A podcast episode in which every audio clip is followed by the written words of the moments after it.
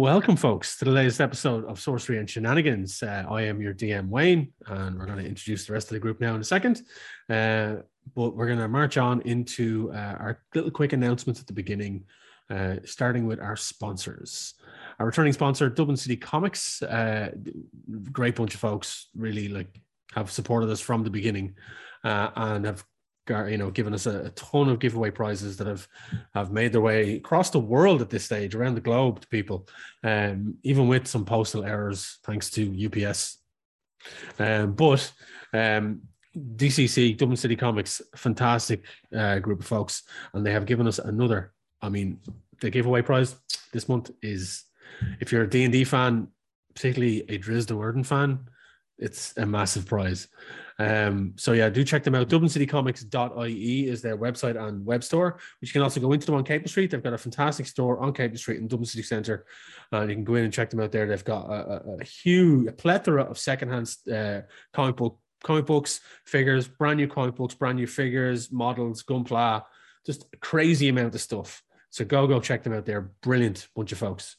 Um, our second sponsor, our returning sponsor, Dakota Irish um, are returning again and again to giving us a discount code. You can see it there at the bottom of the screen right there. It's the same discount code as the last episode, but they just said to us, you know what, extend it. It's all good. So the discount code for this month's episode uh, is beer holder. That will get you a discount on their web store for all of their dice, dice trays, TTRPG accoutrement um, they've got so many cool things up there uh, that can help you with your tabletop RPGing. Um, they've got binders, they've got card holders, statues, um, tower, dice towers, dice trays that are gorgeous. Um, so go check them out. They're a great bunch of folks. That's to, uh, DakotaIrish.com uh, is their website. So thanks again to our sponsors. Um, and here are the rest of the team. Here's everyone. Um, Hi, folks. Um, so he's all there, yeah. Yeah, we're here. Check your yeah. audio. Yeah, cool. Because I couldn't hear you there for a second. It was like, eh. but there you go. That's all good. It's really well behaved. Silent checks. Yeah, very well behaved. Very well behaved. so, uh, welcome um, back to Sorcery and Shenanigans, uh, where we last left off. The group had escaped from the Shard of Night, and I have to pronounce that correctly because somebody told me on a message that it sounds like I said the Shard of Night. But no, the Shard of Night uh, in Neverwinter, they had escaped from it um, after finding the artifact for Von Breck, the uh, the friendly uh, wizard that was helping them decipher uh, Ming-Na and Zilzara's kind of arcane tattoos that appeared on their bodies. But a chase thaumaturgical tat thaumaturgical tats. And that three times uh, fast. Yes. Yeah, um, well drinking. They had escaped after a, a group from uh, Waterdeep had followed them up north to Neverwinter to try and track them down at the behest of both the Xanath Thieves Guild and the Zhentarim. Uh, they tracked them to Von Breck's house and tried to accost them in the back of a wagon, only to have them be freed by a daywalker vampire maid of Von Breck himself. She moided a rake of the guards and, and mercenaries. Uh, also, we had a bit of equinocide. Is that what you oh, call it? Yeah. Um, what about that? Yeah, oh, there was a, an interesting use of the heat metal spell by our good bard Gray, um, which led to some interesting situations. Um, but they then escaped on a ship out of Neverwinter Bay out into the trackless sea, where they have spent the last four days kind of sailing just to get away from the port of Neverwinter and get away from their pursuers and make up a plan because at the end of the last session, they managed to make contact with Captain Ming-Na's ship, Spelljammer ship, the Silver Spear, which is at this very moment rocketing its way to them through the void. So, four days have passed. You find yourself still on the ship. Um, you have been doing multiple things, and I'm going to go around each of you in turn and ask what each of you have been doing over the last four days, um, be it interacting with the crew or yourselves or whatever. So I'm going to start with Lopan. Um, Lopan, what were you doing over the last four days as the ship kind of just not so much aimlessly, but sailed at a quick pace out into the trackless sea, um, past the likes of uh, Gundarlun and past the Purple Rocks in Neverwinter Bay, and out into the wide ocean. So, what have you been doing for the last four days?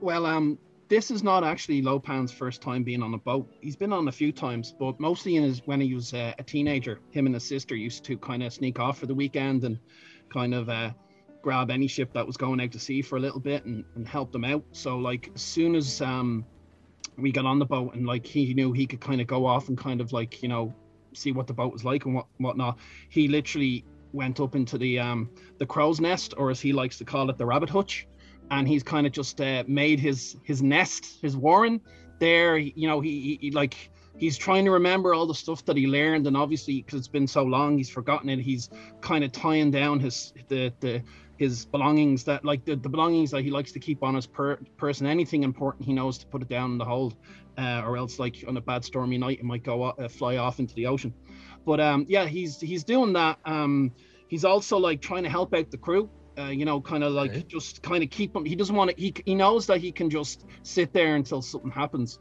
But uh, that's that's not he, he's that's not the the rabbit he is. So he's helping with the crew, he, he kind of getting to know them.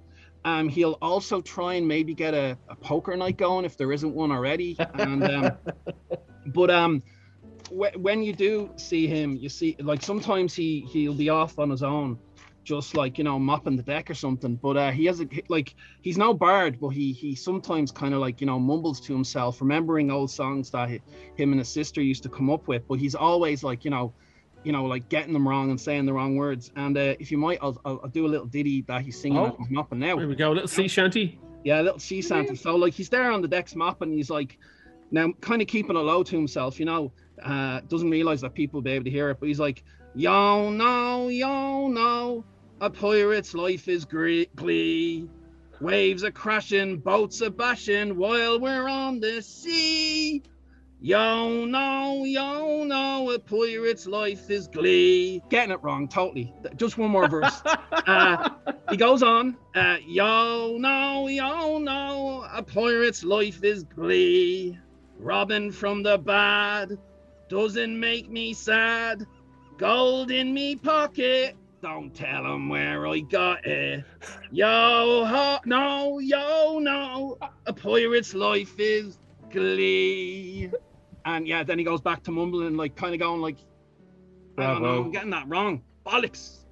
And uh, yeah, that's what he's doing. That was amazing. Oh, pure, pure Ronnie Drew right there. Jesus. Absolutely. Uh, yeah. um. So you've played a couple of hands of poker. Uh, roll me, uh, roll me a d twenty there, please. Well, here, well, here's the thing. He will lose. Yeah.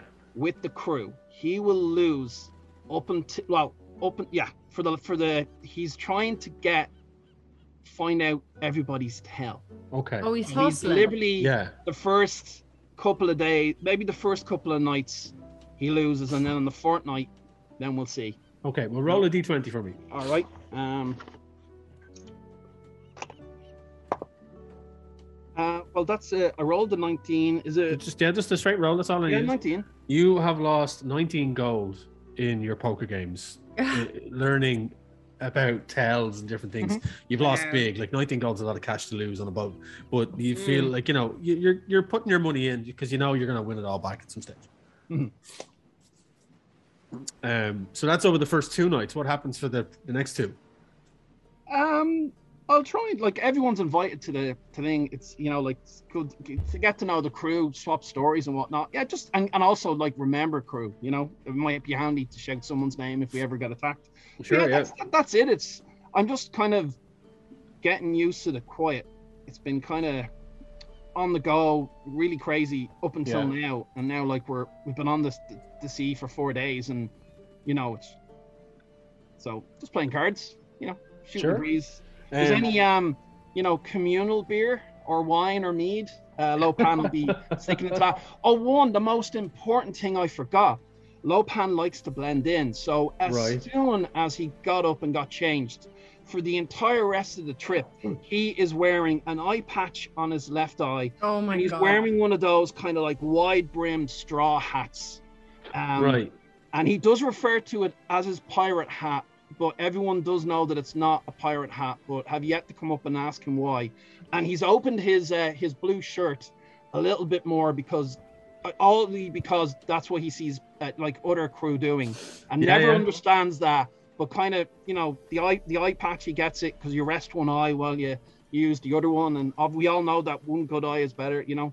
And the the hat does keep off the sun, and you know it's good for a storm. It also Yeah. looks cool. You do get to know the crew over, over the four days, and, and they, they totally tolerate you because they're winning your gold. So they're like more than happy to, you know, you know, hang out with this rabbit who's very, very eager to play poker and lose dramatically. You you you get to you get a lot of their names. Uh, in particular, the captain's name. She is called Elise Ankerfist, and she God. is. Um, you've seen her. I mean, obviously, on the four days she's been on the on the deck, uh, moving about. You've had, you know, you've seen her in conversation. She's Mhm. acknowledged you there. Um, she is uh, a mountain dwarf, um, stocky, long ginger braids, um, a big kind of ginger mohawk, and braids down the side of her hair. Uh, her ears are filled with earrings, massive hoops, um, dangling from each lo- uh, earlobes. Woman Um, after my own heart. yeah, her her her sideburns are plaited, and they have kind of like streaks of gold and silver through them that seem to decorate it. Um, Amazing. sharp, be, sharp, aware eyes, rosy cheeks, um, a cheery enough disposition, but you know she gives off an air of not to fuck with her. She's Mhm. brawny, big, you know, not broad, but like like she's got muscles, like she's got massive arms and covered in tattoos all over her body. Uh, that you can see. She wears like she wears like a, a leather waistcoat over a, a kind of a high collared red shirt, um, kind of wide breeches, uh, not striped, but kind of a dark color to them, a maroon, and then large leather boots. She's no weapons on her that you can see of any kind. She does have her accoutrement of like you know her compass, her telescope, and every now and again you see her take both of them out and you know make adjustments on star on on on sea charts and stuff like that. But you can't really like while you see other members of the crew have like cutlasses and and, and some of them have um kind of arcane um, boxes or jewels or whatever strapped to their rings, but like they're mainly carrying blades or pikes or whatever. Uh, and there's weaponry stowed, but the captain doesn't seem to carry any weaponry of any sort. And she kind of doesn't give you all a wide berth, but she and she does acknowledge your presence. And you know, maybe you're, maybe she'll have a conversation with one or two of you over the next over the four days you've been traveling. Um, but the crew in particular, um, where's my list coming in? Sorry, I had a list there. Um, so you have a couple of different members of the crew that you've gotten to know. Um, you have uh, Samuel Silvertooth, who is a human male, um, middle-aged, like leathery skin, tan to fuck, like a, a typical like think a young, like think like Anthony Quinn when he's about fifty. That's who you're looking at, like you know, silver hair, olive skin, just like lines through it. Like he looks like he's well worn. Um, a pure seaman. Um, uh, We're letting you away with that one. We're just letting you have that one. yeah. Um, and he, he is jolly enough and, and, and, and has won a few hands of cards against you, uh, Lopan. Uh, there's also uh, uh, uh, Lyra Lyrander, who is um, a female half elf, uh, tall, skinny, bone thin, actually. Like, looks malnourished in some way, very high cheekbones, pointed, like you could cut glass on them um, slick black hair tied back into a kind of a, a ponytail that drapes in over her shoulders. Um, she seems to be very much part of the navigation crew. She's generally poring over sea charts and helping the captain plot uh, courses. Uh, you also have. Uh, this is a, an interesting individual. Um, you can't tell whether he's kind of a he's half dwarf, half orcish. He's got a kind of a he's definitely a kind of a, a, a, greenish palette to his skin, but with dwarvish features and pointed ears. Definitely a half breed of some sort. Uh, and this guy, he's got a. He, they just generally call him Jim, but he tells you that his name is uh, Brother Blackheart. Um, but everyone just calls him Jim. Like, there's, the, all the crew don't have any kind of fanciness about his name, but he's like telling you like who he's. I'm Brother Blackheart, and he's like, that's Jim, you know. And yeah. Jim is like the handyman around here. Anything that needs any leaks that need plugged, that's what he does, and he fixes that. Ship's uh, carpenter. Yeah, pretty much. Then you have cook. There, well, no, there is a cook. There is a cook. Uh, Nolan No Legs is the name of the cook, oh and he is pretty much kept in the bowels of the ship and pokes his head up every now and again. You hear him hobbling up onto the deck and sticking his head out, shouting when Grub is ready. Um, he he does have two peg legs that he keeps down in the hold, um, that are kind of stationary in the kitchen, but he kind of zips around his kitchen without any issue whatsoever. And and he's, he's a pretty good cook for what it is. It's like seafood, so I mean, you know. Um, the rest of the crew are kind of a mishmash of of fresh hires that you're kind of like are seem to be on edge all the time because they're trying to impress the captain. Um, uh, and then you've got one or two other ones. Um, there's one particular individual who is uh, it, it, he he kind of he's kind of like a shit tiefling, basically. He's he um he he is a tiefling, but his horns are tiny. Um, he looks like he's a bit overweight. And tieflings usually give off this self confidence and sexual charm, this androgyny that people are always drawn to. Not this guy.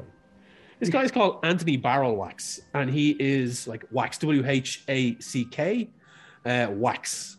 Um, and he is kind of like the uh, the butt of a lot of jokes on the ship when jokes are being played. Uh, and he takes them in good jest, and he's been with the crew a long time and he's another one that kind of helps helps with the rigging. Um, and is him and Lop, Lopani, you obviously see him hanging out of the sails most of the days when he's when you're they're changing course or they're dropping sail, whatever they're doing. Um, and they're the main characters that you've gotten to know over the last couple of days. Um, is there anything else, Lopan, you have done over the last four days that you can think of, apart from your excellent singing and losing at poker? Um, I think that's enough. I am in the crow's nest actually with the uh, telescope um, who knew? I just grabbed it because it looked cool, uh, but it's actually of use. So I will be doing that. Um, being on lookout for, you know, when it's needed. Yeah. Um, okay. Um, Gray, what have you been doing over the four days at sea yourself? Uh, Gray, uh, has mild motion sickness, ever so slight. So Oh no. Yeah, it's not bad, but it's not great. So uh Gray kind of distracts himself. He he he read somewhere that lying down helps.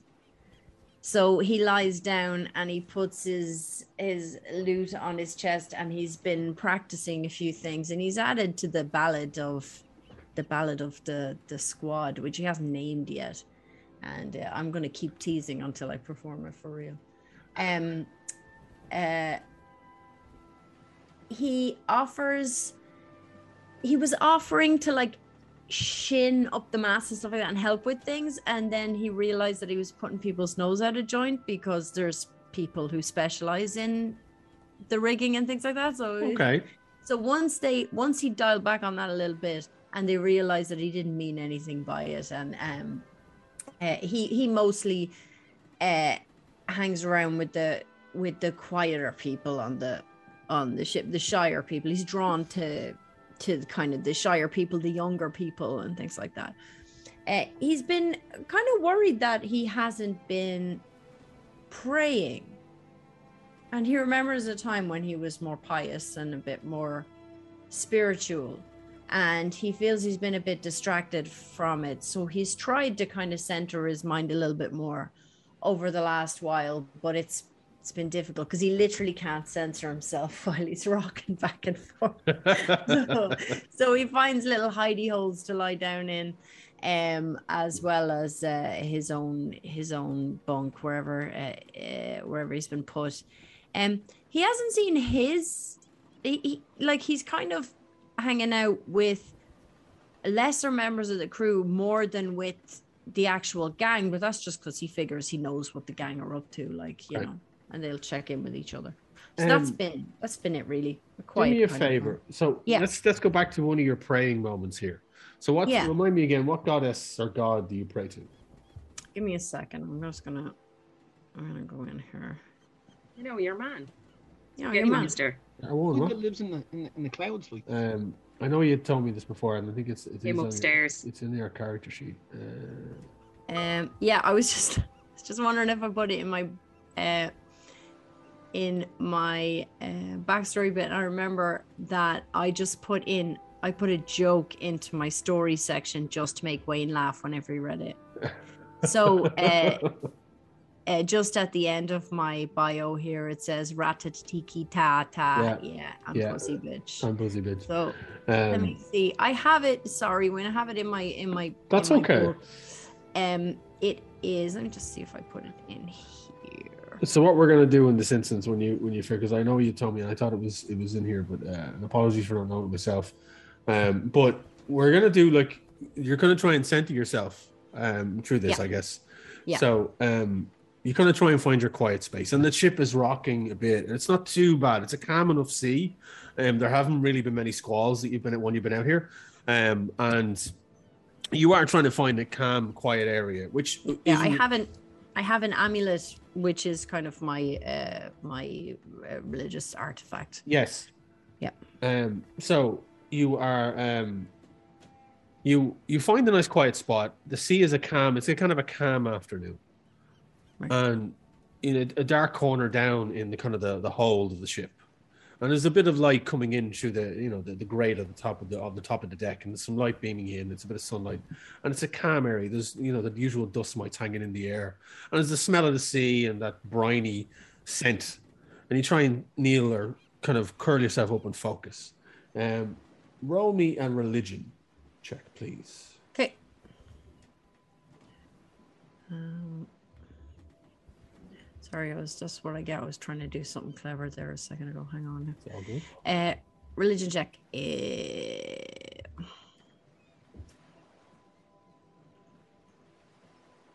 Nineteen. 19, very good. Nice. Okay. So you kind of lie, you kind of put your head down, you start to focus, and you start to reach out. Um, let me see now. This up here. Here we go. You worship Tymora, the goddess of good fortune. So you reach out to Tymora, kind of closing your eyes, your tail, you kind of feel your tail start to slow behind you. And you focus on that sense of the the waves as they kind of slowly slosh against the side of the ship. And then you, kind of start saying your silent prayer to yourself. And with that high of a roll, it's kind of weird. You it's the same sensation you had when you were all trying to break through the communication to the silver spear, that magical barrier that you had to push through in order just to get the basic signal out. It's like there's something similar, something arcane in nature. And while you feel your prayer is definitely going out into the ether, um, and while you haven't talked to Timor, you talked to Timor in a while, your fortune has been good. And you have been lucky, so you feel like that they have been watching down on you. Right. But now you're suddenly get a feeling that there's something in between you. And while you are praying or even giving offer to your God, you feel that now, right now, in this moment, it might not be getting through to them. And as you kind of come back out of your trance, and you're, you kind of start to come back into the moment, you look up and you see sitting on a barrel just staring at you, you see the young maid. Her pale skin, and she's kind of keeping herself, even though she's a day walker, she's kind of keeping herself away from the sunlight. She's in the bowels of the ship for most of the time. And you have seen her over the last couple of days. And she kind of looks over at you, kind of her head cocked to one side. She's like, What were you doing? Oh, hey. Uh I was uh praying. I suppose. Oh. Um, does that help in any way? Sure. Uh there was a time when it always has. There was a time when I felt like it connected me to a god. And then there was a time when it was just a quiet time for me. And that wasn't bad either. Um, but yeah, I mean, there's no way to measure if it works other than if it makes you feel like something good's happening. So, yeah, yeah. I mean, it might not be for everybody, but what's the harm? You know, it's, it's a few moments to yourself. You can mm-hmm. reach out with your with your essence into the world. See what happens. And she kind of contemplates, thinks about it for a second, and then and she's just, it's kind of like an awkward silence hangs between the two of you in the bells of the ship. And she kind of looks at you again. Her head kind of just turns quickly and her eyes focus on you. Do you know, my God, when they were my God, did this to me. Huh? I don't think praying is for everyone. But she kind of just slowly turns and just walks deeper into the ship, Ortho. leaving you leaving you to yourself. She just you just see her kind of just like she's pale and her clothes are kind of like light in, in, in color, if nearly all drained of color. But she just you just see her vanish into the darkness as it just seems to engulf her, and she's gone into the deeper into the ship, in between all the crates. And you just hear this again. You're just left with the sloshing sound of the ocean against the side of the ship as you're standing in the be- in, in the hold by yourself. Um, is there anything else you wanted to do over those four days? Is there anything else you anyone else you wanted to talk to or interact with or anything like that? No, I mean I just got the world's biggest well actually. So that was that was No, I'm just hanging out. Uh just uh hanging out. Uh and um making use of myself and trying not to get in the way. Okay. Um, one of the deckhands does take kind of pity on you, not allow, not not kind of getting into the uh, or helping with sails, and they do offer to show you a couple of knots and some tricks and guide you on how to pull the uh, basically set the sails and set up the rigging over like a day or so. Um, roll a me. Um, you see now, which your proficiency modifier is your proficiency modifier is what is where the bug is again? Is two. So roll me. Bop, bop, bop, bop, bop. Fuck it. Give me an acrobatics check because you're going to be going up and down the rigging just to see. Yeah, baby. Yeah. You can get high on that one. Let me get all tabaxi on your ass. uh, that's a 26, bro. Wow. you Nice, take to the rigging like like it was like second nature and any apprehension you had beforehand and any apprehension the crew had it it's completely fades away as you leap between the masts of the ship and the it, it- with your little you know toe beans you are just you're learning all the knots and everything and it's just full on um and by this by the the third day you are it's like second nature too um so you can mark that down in your character sheet somewhere that you Ooh. are have that ability that you whenever you roll on um kind of ship handling which may become more prominent depending on where we may end up What Ship kind handling. of ship? Um, definitely with sails uh, on uh, this type of ship, or generally any type of ship, you have advantage. Okay. So make make a note of that. Um, and so with Lopan, you know, cool hand looking the crew. Uh, Gray is, you know, having issues with with praying and also learning a new skill. Zilzara, for those four days at sea, what were you doing? So, like the true mopey emo so and so that she is, um, she spends a lot of time, particularly during the day, in her cabin, avoiding people. Cool. Um, remind me what class Ming-Na is. Ming-Na is a ranger. A ranger. Okay. Um, yeah. See now. Yeah. Ming-Na is a ranger slash rogue. So she multi classes.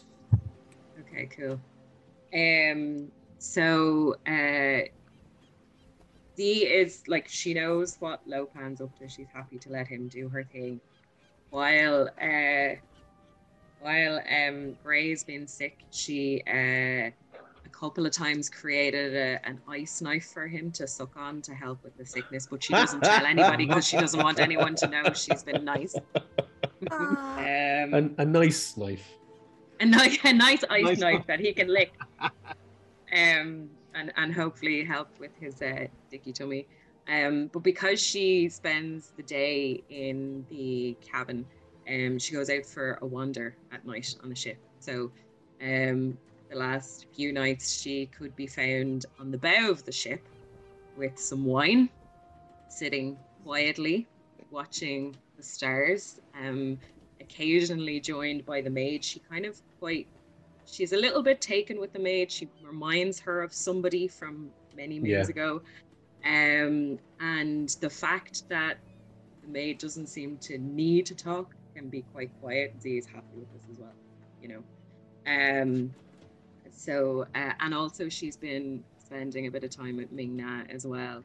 Um, so I suppose she's been strengthening her alliances with two women who she seems as who she deems as quite formidable, very either physically strong or incredibly intelligent.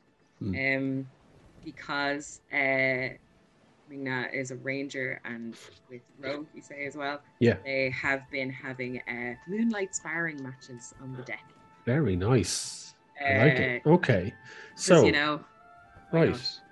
So, what we're going to do here is friendly sparring matches, Sure. obviously. So, Ming-Na is going to give you a few lessons in Excellent. rangering and also in roguing. So the, the ranger side of it is obviously like the tracking, that, that type of thing. And you can do a bit of that at sea. Like you can, she shows you like how to read maps and track and all that type of thing. But the rogue part of it, she teaches you more subterfuge because you have a blade and you know how to use it, Yeah. but she gives you a bit more to it. Um, like the dagger, I think the dagger you have, have twin daggers. twin daggers and you get the stats on them there now. They're just basic daggers. Okay. They are, yeah. So over the four days, which isn't a long time, but think the think the montage in Stardust when Charlie is Charlie Cox is learning how to do all the different things and he gets his Yeah. hair done and by Robert De Niro and that type of thing. And obviously he turns Tristan becomes super cool. Um, it's that type of a thing, you know. You're learning how to to to literally do the dance of the rogue with the blades. And I want you. We're going to do a couple of rolls here. Um, roll me some acrobatics, and then roll me some stealth. So both. So roll acrobatics first, and then roll some stealth. Okay. I do it on the thing. Use my my Vil dice. I'll Yeah. probably regret this, but anyway. So acrobatics first. Yeah. Uh, I rolled a seven. Okay. Plus one, so Um, that's an eight. No, it was a six. Seven. one, Oh, sorry, sorry, sorry, sorry. Seven Yeah, yeah. total. Yeah. And step.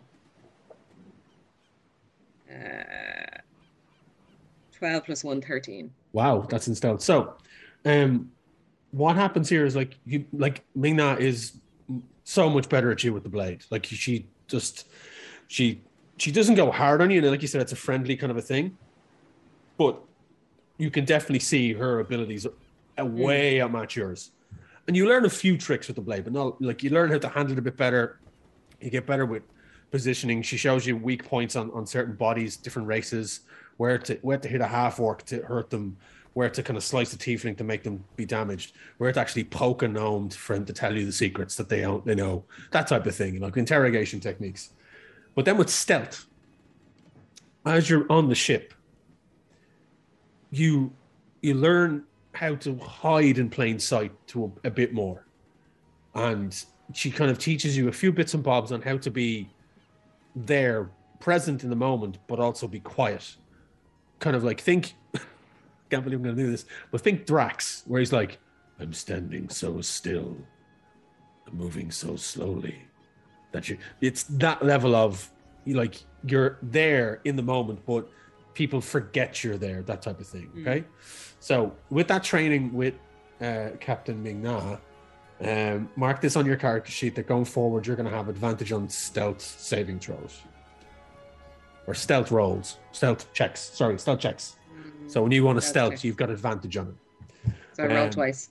Roll twice and take the higher.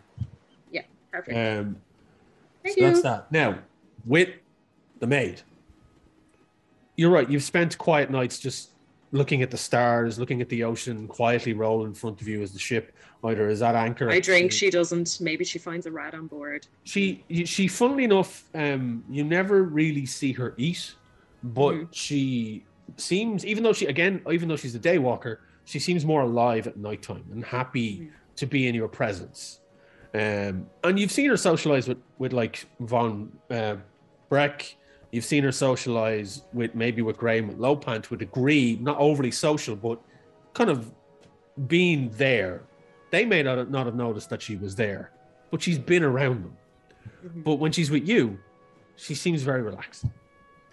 And over the, oh, and it takes a couple of, takes at least two of the nights where she starts to sit a bit closer to you on the bow of the ship.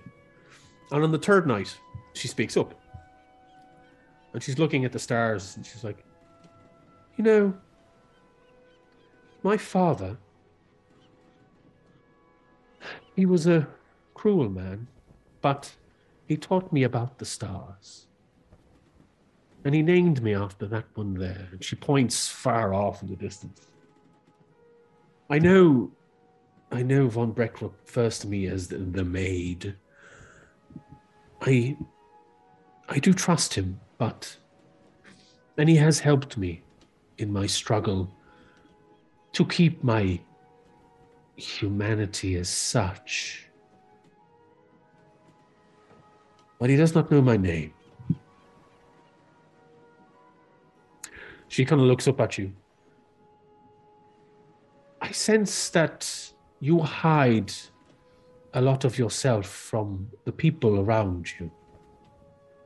I can identify with that. And she kind of just slides off the bow of the ship and starts making her way back towards the back of the ship and the stern and kind of towards down into the down below of the ship. And just like just as she's about a couple of feet away, she turns around. She goes, "The name of that star is Veronis. My father named me Veronica after it. Funny, I haven't spoken that name to anyone in quite some time." And she just goes to the to kind of the hold the ship. Then she just walks away leaving you at the top of the ship with your glass of wine by yourself. Um, is there anything else you want to do over the four days? Um, I suppose myself and Ming-Na and Von Breck may have had more chats with regard to our chats. Um, Chats on tats. chats on tats. Um, to see if, like, can I ask actually, have they grown at all? Have they changed at all? No, they've remained static. They've remained pretty much the same. There's still a kind of a, Right. a greenish glow off them. Yeah. And whenever you kind of, if you've done any kind of spell casting or used any magic over these four days, there's a have def- for himself at least. Yeah. So there is definite um they definitely glow and there's Yeah. a definite aura that comes off them when you use your arcane abilities. So they react to magic. yeah. Now, point in order, um, whenever magic is used on the ship, you can sense it. You can actually sense it. You can taste it in the air. It's like it's like burning of ozone. You can just feel it. And So I wouldn't have had that ability before I had the tattoos. you would have been able to if you had focused. If you had focused, Yeah, but like, not. but not. It doesn't. Like it doesn't like. It's not like a spider sense where it's like you can feel that there's something happening somewhere in your vicinity. Yeah. Um, and you can mark this on your character sheet as well that you have kind of an arcane sense now within 120 feet that you can sense that automatically sense that there's arcane abilities, and it's down to upon investigation with von Brecken with with uh, Ming-Na, it's down to obviously these arcane symbols. One of the days. Does that mean? Yeah. Sorry, I was, No, I was just going to ask. Does that mean Ming-Na has some arcane sensitivity now as well? Because she's not a magic user. Well, rangers are magic users. Rangers Oh, are sorry, magic. Rangers have a bit of magic, not a lot, but they've got a bit. Because not as much as you have, but yes, she does have to a degree. She has that same arcane sense, but not seemingly not as strong as yours. yeah, Um, and we're going to montage it a bit here on this, and we're going to cross over our days here. You hear one of the days you are kind of in your cabin, and you can hear at the distance, even at this range, you can hear the, the kind of the, the low guttural singing of Lopan from the deck uh, as he sweeps. And then you hear like the the padding because you're not you're quite close to the kind of the the, the stairwell and the the ladders that go down into the hold of the ship, and um, you sense a curious feeling, kind of likely at first. Um, and then in your mind, you hear Lopan's voice, and Lopan is praying um, to their god. And you just there's a very low kind of mumble at first. And you feel the arcane nature of it. You feel lopan reaching out with his senses You mean Gray? Oh, Gray. sorry gray sorry sorry gray Yeah, yeah. you feel gray reaching out with his senses and there isn't a definite you know magical essence there because gray is magical but then you sense there's a wall there's a block somewhere in the ether and it kind of catches you off guard because it was it's similar again you you recollect it's similar to when you were trying to push through that signal to the silver spear. Um but this is slightly different. There's something about it. It's like somebody is it's like somebody's holding up something to block it. And you can't understand what it is. And then uh, as soon as you feel it then it's gone. And it's very strange. Hmm. on the fourth day you're all doing your usual thing. Lopan you're up in the you're up in the crow's nest.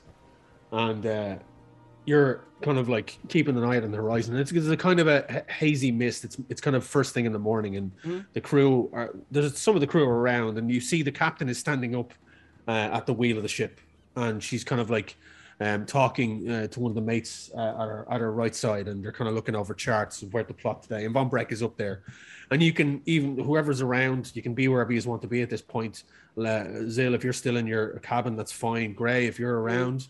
Uh, are you on deck or are you anywhere in the ship? Uh, what time of the day is it? It's first thing in the morning. Oh, the, yeah, The sun I'll has pro- just come up and there's like a mist hanging over the ocean. I'm probably still on my bone. so- Cool. And it's like it's that it's that beautiful cool sea morning air. And there's a, there, the sun is starting to peek up over the horizon and it's like there's like an orange mist uh, across the water. And Von Breck is discussing Lopan, you can hear Von Breck that's still there's nothing out here. You see the odd the gulls as they're flying by, but you're out in the open ocean and there's nothing as far as the eye can see. And you can hear the muffled discussion of, of like kind of like two more days, two more days out on sea. That Von Breck kind of talking to the captain, and you can you can kind of like hear the talk of price and exchange of coin and so on and so forth, and then talk of supplies. And then I want you to roll me a perception check, please. Yeah, sure. I'll do it. Everyone? Yeah. No, just Lopan, because Lopan's up in the crow's nest. There. Yeah. Perception.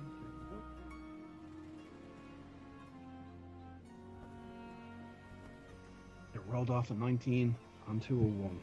That's one. I roll off a 19 onto a 1. I was Um, gonna give the dice a chance. the mist is heavy in the air, and you can't really make much out past about 60 or so feet out. You're up and you're looking down, and the mist is hanging low on the ocean. But there's a haze on the horizon as well. You can't really see much. And the ship is kind of making its way through the ocean, and it's it's not really going in any particular direction. Um, roll me a history check, actually, Lopan, as well, to see if you know much of the area of this particular part of the ocean, because you have sailed before. Okay, that's just a, a straight 11 because 11. plus or minus to it. You, so you know the Sword Coast well enough, and you are on the trackless sea. You do know that this sea is vast and wide, and if you keep going in the direction you think you're going, you will eventually get to the pretty much not so much the forbidden realm, but the for- like the, the Evermeet is where basically it's where the elves go. It's their place, Mhm. and it's outsiders aren't really welcome. And you you know that Evermeet is about another six to eight days travel, kind of like west. Um, but you know that that doesn't seem to be the general direction you're going. You just seem to be meandering through the ocean. You've looped back on yourself a couple of times, but you're generally trying to keep out of main shipping lanes and sailing lanes. You haven't seen many other ships out here. Um, the morning creeps on, and one or two of the crew come up, check on you. Somebody brings up a breakfast plate to you uh, of your usual stuff that you have in the morning, um, some carrot juice, um, and you're left to your own devices. People, even one or two of the crews, like, um, another card game tonight, mate. If you're interested, um, yeah, I heard they're going to be throwing down some um, some coin. It's going to be a good one. Some of you Oh, might nice. it win some of that back. You know, Oh, well, like I, I, I've having a bad, bad lot of luck, like, but uh, you know, I I like the company as well, so I give it a go. Like, you know, maybe luck might be on my side tonight or not. But you we'll know, see, you, yeah. ca- you can't always be bad. You never know. You might win a few coin. Um, yeah, I'll you- be definitely there. Like, you know, thanks, and they man. kind of hobble back over them down down the kind of the the rigging and back onto the deck and head into the galley. Um, what are you two doing at this point? The, the the sun is now up in the sky. The mist is starting to kind of dissipate, and it's now becoming into mid morning. Yeah, I'm up. I come up and um I'm uh walking around and nibbling on uh, a piece of cheese. Okay, can you give me a perception check, please? Oh yeah. Now, does it have to be as good as Darren's or? Well, Darren's was terrible, so you can get 18. minuses. 18. so great, you're standing on the deck and you're looking kind of you're on the I, I keep forgetting the names of parts of the ship. I should know this. Um the ports- prow, am I on the front? Ports, starboard. Um, Yeah. You're you're on the the port side and you're looking out over the ocean, and you're kind of just munching on this piece of cheese, and you look up and through the haze, you can see off in the distance. There's two dark dots, just kind of seem to be pushing through the or early morning mist or mid morning mist. That's kind of now rising up off the ocean and kind of dissipating. And it's kind of you look and you can kind of make out sails and they're definitely ships and they're Oh. definitely coming towards you Oh. Uh, okay. Uh, I'm gonna. I uh, presume other people have noticed this, but I'm gonna point it out to who's nearest to me. Which crew member is nearest to me? you've got a couple of crew members you know milling about the place um kind of fixing stuff in place and you know up and down the rigging and stuff the captain is up at the wheel and she's steering the ship and you are moving um at a leisurely pace but you are moving uh, kind of not in any general direction but you're moving along the captain is just steering the wheel and she's just looking out ahead of her Okay. Hey, we got two ships oncoming. How about that? Haven't seen anyone out here for a while. the captain's two ships where where where are these ships and Uh, just just that way. she kind of looks and you see her pull out a spyglass and she goes whoosh, and just and just looks off in the distance. She's like she looks down and starts shouting orders at the crew, lickety split, like real fast. She's like, um full sail, full sail, full sail, and they're up and she's like she starts shouting, she's like, We need to move, we need to move now, we need to move now. Um, and she starts spinning the wheel and turning, and the ship just starts to careen. Uh, Gray, you're hanging on for dear life. Roll me an acrobatics check, please. Oh yeah. Um, Zil, where are you at this point? Uh, still in my cabin avoiding people. the the ship. Have I goes- fallen out of my bunk? That's right. The ship hits a sharp turn. You want me to and you- roll you acrobatics just- as well? yeah, you just feel your bed lurch, and you're hoofed through the air. Roll acrobatics. Great. With that, as the ship turns, you manage to grab on with your free hand. A ten. Um, Zilzara, you tumble out of the bed, and, um, and uh, you're kind of the sheets and the pillow that was there just tumble down the top, and you're left kind of splayed on the ground. You're like, fuck. Then it's like you can feel the ship lurching as it turns. Um, Gray, you're hanging on onto the edge of the ship, uh, on, on kind of the, the railing. Um, cheese still in hand, no issue there to you. Lopan, you're up in the crow's nest, and you just feel the whole thing tilt, and your all your shit that's in there, which you starts to slide to one side, and you're like, "What the fuck?" You your your character sloshes out and kind of kind of splashes over your tunic and your open rabbit hair chest, um, and you hear the captain shout below, um, "Ships ahoy! Ships ahoy! Uh, they're flying their colours!" Um, and you look out and you kind of look around and you can see off in the distance these two large dots, black dots, starting to kind of grow larger and larger as they're moving towards you. Can I put up my I'm telescope this time on the not on the eye patch eye, the other eye? So uh, I obviously wasn't paying attention. Um, I kind of look at the top and I go, "Oh, there's carrot juice on that, jeez." And like, what do I see? So that telescope gives you what's the ability on that telescope? Um, I don't know. I don't know if you. I, I can't remember. Um, did it give me anything extra? I think it did. It gave you. It gave you like. Apologies, I should have written it down I on. thought the- I did. I not send on. I thought I sent on the thing to you, but uh, um, but anyway, yeah, it, it literally like you are whoop and zooms you right in, and you Zoom, zoom, zoom. You see right up close, you see these two ships side by side barreling through the water. Um, completely dark wood, black sails. Um, this crest that's flying on the flag. Roll me a history check, see if you know it. Know it. I'm going to untangle myself from my sheets Oh, and make my way onto the deck. That's Alright. a 19. 19. You see Nice. the flag. Nice. You see the flag flying and you instantly recognize it. This is a mercenary pirate group with connections to Xanathar's Thieves Guild. Um, oh no. They are led by a ruthless captain. These are his two ships, and he is known as a horrible bollocks of a cutthroat. Um, and he is uh, he's not to be messed with. Um, What, what gang did you say it was linked to? The Xanathar? Xana- Xanathar's Guild, yeah. Um, the name of the captain in question is Theodore Lazar, the king of thieves. Um, so Theodore Lazar, L A Z A R, the king of thieves. When when noticed when Lopan finally noticed them, he just like shouts down, "Is like, uh, lads, like the Blighters are coming for us. That's Captain Lazar's uh, ship, um, from the Xanathar's Guild. Like, he owns the bloody two of them." You just hear a very loud fuck from the captain as she's fully spinning. Uh, you're pushing your way through the kind of the, the cabin area out onto the deck, and the boat is now kind of the ship is now righted itself, and you can feel the, the, the wind catches the sails, they go full gust, and it picks up speed. Um, and she kind of shouts out, you see the captain and shouts out to Von Breck, We are not going to outrun these people. We need to outsmart them. And she kind of just she she was like, bring up the start, bring up the charts, bring up the charts. And she kind of shouts uh, as the navigator brings up and starts pulling out charts. Um, she goes, we need to find somewhere to hide, um, find an island, anything. And you can you can hear the, the navigators freaking out. It's like, Captain, there's no, there's nothing around here. We we're away from the shipping lanes. Find something. Um, so this pursuit is on. These two ships are gaining on you.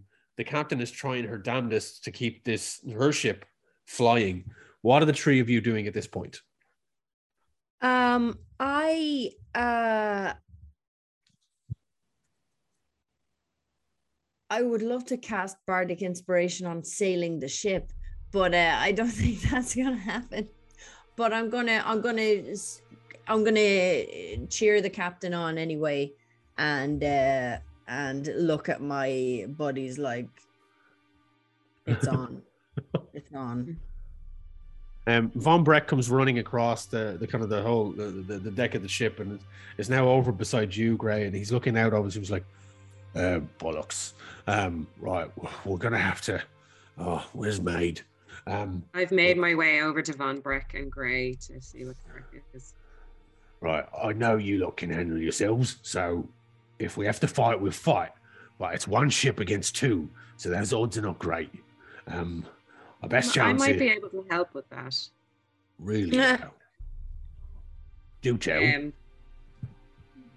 I'll need to wait until they get a bit closer, but um, I can cast a sleet storm in their direction. That's a bloody good idea. I like that. It's like, Captain, we might have a plan. She's like, I'll take any fucking plan I can get. And she's like, but they Yeah. they need to be they they can't be further away than 150 feet. that's pretty damn close. Um, I know. Right. Well, let's let's hold that in our back pocket for now. You know, last last ditch effort, I suppose. I mean, I've got Yeah. some I've got some abilities. I can I can shoot fireballs these fuckers from a good range.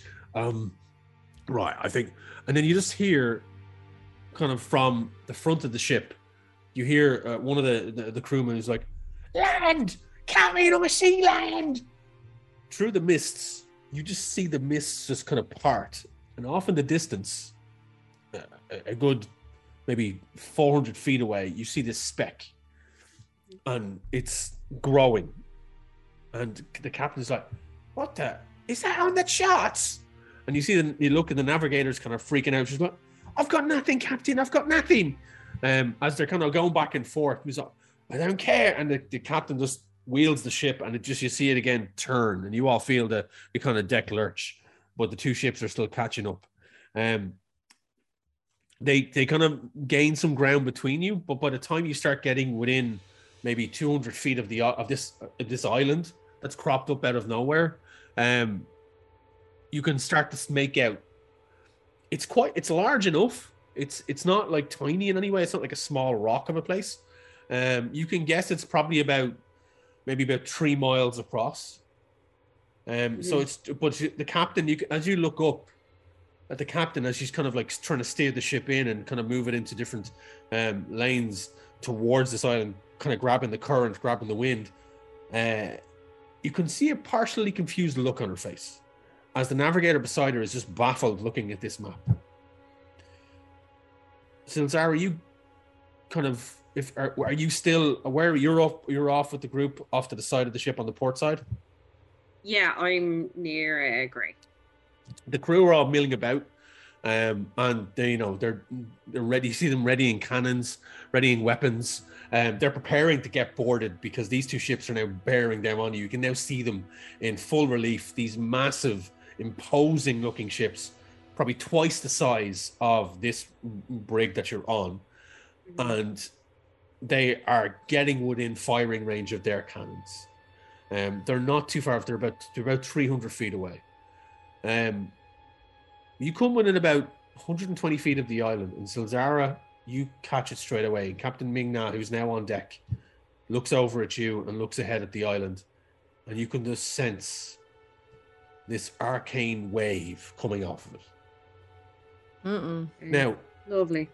Neverwinter and this part of the ocean are quite far north. And you have seen throughout these four days that you've been at, at sea, you've seen the odd ice float. And you know the temperature has dropped. And Lopan, specifically yourself, being up in the crow's nest, you've had to isolate, insulate yourself from a Mhm. couple of blankets, heavy coats, the usual thing, earmuffs. And but it, it's been quite mild over the last day or so. And then you see this island as you get closer and closer to it and it's covered in tropical flora and fauna. It is so out of place. It's it's like it's just this tropical island that's plopped up in the middle of the fucking Antarctic at this point. And it just it's it's kind of like confusing, but you can sense the arcane pulse coming off it.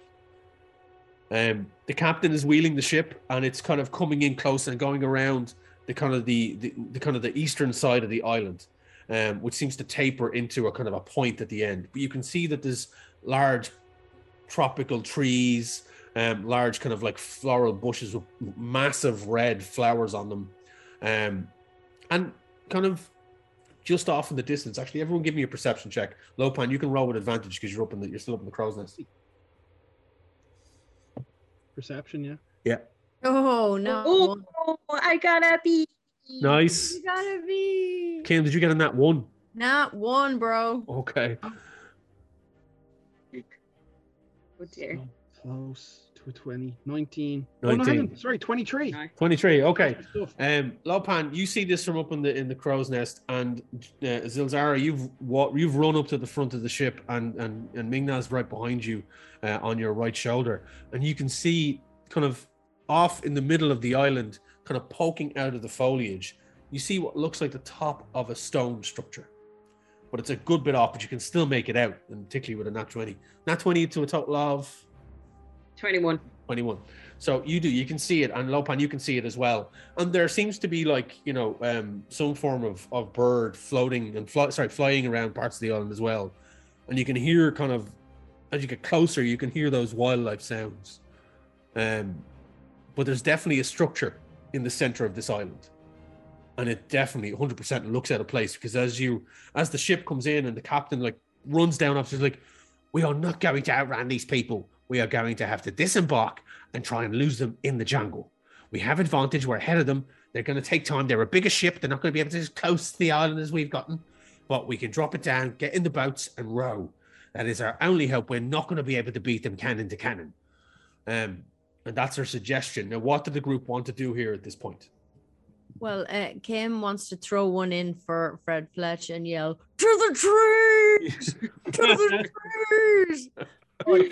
Ray wouldn't do that because that's nonsense. So I just I grab everything sharp uh, uh, that I have and uh, go with them to to help hide people and and uh, set traps and things. Okay. Lopan has has an idea. He's kind of like, we'll come down when he's hearing all this, like that they're going to be moving. He's going to climb down and kind of like maybe, look, you know, like if we're going to leave the ship, is there any way we can put the cannons on a bit of a timer? So while we're like in the little boat making for the island, the cannons will give them the impression we're still in here. Um, uh, it's and Von Breck is like, it's not a bad plan. Um, I mean, we could do something, I suppose. You're not damaging my ship, all right? Oh You've no, only- we're not going to blow it up. I swear. I like thinking maybe long fuses, like. Um, okay. This is what you're going to do for me, Lopan. You're going to give me a survival check and see if you can fashion some. And it's it's going to be with disadvantage because you are doing this against the clock because these ships are bearing down on you. No worries. Let me just find survival. Uh, there. Oh god. With disadvantage. All right. Well, Disadvantage. I might not have to. Ro- right. So hang on. I'll, ro- I did. It rolled before. Well, there's an eleven. Actually, you know what? uh, I'm not going to be that cruel. Just do a roll. I'm not going to make you do this. All right. Uh, eleven. 11. Okay.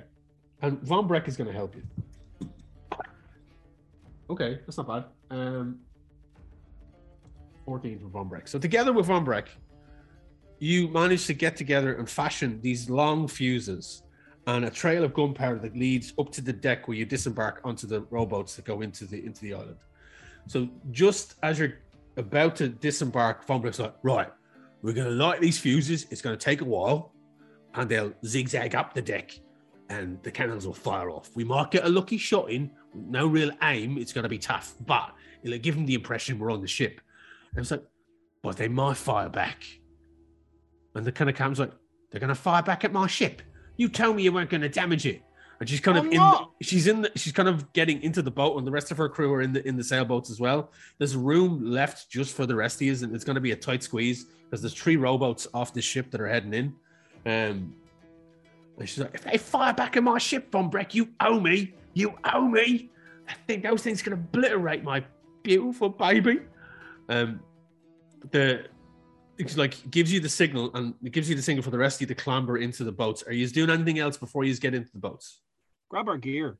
You know? Oh yeah, you have your gear. sure I have all my gear. Yeah, no, you have Yeah. on, on your gear. Um, Yeah. so he's all clamber in, and just Von Breck kind of reaches out just as he kind of pushes off and is on his boat. He's kind of half standing, and he just kind of casts a little flame, and you just see it, and you see the trails of gunpowder start to sizzle off, and the boats are lowered down, and you hit the water, and it's it's the water it kind of splashes up, and it's it's coolish, but there is a bit of warmth to it, which again weird. Um, Weird. and the bo- rowboats push off and you all start rowing towards the, the, the island and you and within about two minutes two three minutes of pulling away from the boat you got a bit of distance on it you hear as the cannons all start firing off and there's plumes of smoke up from the deck of the ship. And you just see the captain look back, a worried look on her face, um, as the rest of her crew all kind of peer up, and you you you hear kind of distant shouts, and then after a couple of seconds, Uh, and the ship on the the other two ships start to open fire. Yeah, that's garbage. Holy shit. We ship. Okay, that one hits. Wow, they Ew. they all roll terrible bar one. You hear the, the very large thunderous sounds, much louder than the guns that were on uh, the captain's ship. And, you, like, and I think we gave the name of the ship, but I can't remember, and I, I don't have it on my notes. So apologies. Um, it's, I, I want to say something Barnacle, but I could be wrong. But anyway, so you hear large thunderous cacophonous sounds echo out and you feel like you see the cannonballs whiz through the air above you as they miss, um, milling through the middle of the rigging, and then one final hit. You see it impact on the far deck, and there's wood splintered up. You see the, the remains of a cannon twisting up through the air, rigging breaking loose. The cannon croons into one of the masts as it breaks and snaps and into the Ah. deck. The captain is like, "No!" And she kind of sinks back down, in defeated into into the kind of the rowboat. Um, and Von Breck kind of like, oh, he kind of kind of tries. Just, he's in a different rowboat, but he's trying not to look towards the captain. But that is the extent of the damage. There's no more than just one of the masks that's taken down. One of the cannon cannons flings through the air and lands crashing into the deck. But you've you've seen the cannon. The cannons like fly overhead and bounce into the water a good couple of hundred feet ahead of you, just off the uh, off the coast of the island. And the boats pick up speed as the as the, the kind of cannons kind of invigorate the crew to row faster and within minutes you find yourselves pulling up onto the onto the sandy beach line of this small weird tropical island. Um the crew these all to clamber out and they start pulling the boats up. Um you can see the two ships out, out in the ocean try to kind of try to come in but because of their size they aren't able to come in as close as the small ship. Um and you see them you see rowboats start to disembark from the edge and large crew members large numbers of crew members piling into them uh, for your three rowboats each of these ships have four so you're looking at a total of eight rowboats disembarked from these two ships uh, filled to the gills with crew members um, roll me a perception check everyone please um, yeah, whenever it's time to do something, I have an idea. okay whenever look you can tell me whenever you want Oh, I rolled a B in perception, so it's 24. okay um Uh, great I rolled a seven. okay 16. Okay. Uh, Gray, you see this. Nobody else does. As you're standing on the beach, looking out at the ocean, looking at these these crews disembark, you can see at the at, right at the front, standing next to a, a towering, um, large half orc male with a wide brimmed hat. Right next to him in the boat, you see the familiar, um, drow features of Zarut, um, the ha- the drow rogue that tried to accost you back in Neverwinter. Um, his face a bit more Uh, bruised and cut up from his spill from the ca- uh, the carriage after uh, the Veronica the maid threw him off. Uh, a, a determined look on his face as he kind of is drawing his blade and kind of readying himself in the boat. What did you want to do, Lopan? Uh, or um, Gray. Um, oh, Gray. Sorry, keep doing yeah, that. Sorry. I was thinking of. They're getting into these little. They're getting into these little rowboats, aren't they? yes. Um, can I cast May Mage Hand and tip the boat over? They're a good bit away, so they're a couple of How hundred far feet away? away. They're A about, hundred I'd say, they're a couple of hundred feet as they try to dis- they go to Ah, disembark, right, but the okay. rowboats are coming closer. They Right. are coming closer to you in the water. So if you want to wait Yeah. till they get closer, you, of course, you can I do don't whatever you know if- want. Yeah, I don't know if I want to wait till they're within thirty feet, but um, but uh, yeah, w- if I let them go that uh bit closer, I'm only gonna piss them off. I'm not actually gonna like cause them too much bother because it will be much more sh- uh, shallow. Yeah. So uh, I'm- no, strike that. Sildara? I'm happy to um say to the group that if they like if you guys want to go ahead and find shelter, um I can wait until they're a little bit closer but still not 30, only 30 feet away, Hmm. and uh, cast that sleet storm to see if that slows them down or topples the boats. Uh, Von Breck's that's a bloody good idea, and he just pegs it into the. You see him kind of starting like his his little I'm- legs carrying him up the beach. Um, I'm going to suggest that Ming-Na stays with me because she, she can was track yeah, she was going to suggest that she was staying with you anyway. Um, Gray Lopan, what are you doing? How how um from the the shore to tree line? How like It's about How it's about is it? twenty feet. twenty feet? Yeah. Um, I think I'll I'll stay and give cover if needed. I can Cool. fire my like like crossbow and irritate people. Maybe um maybe like from an uh yeah, Lopan's gonna move to one of the far boats.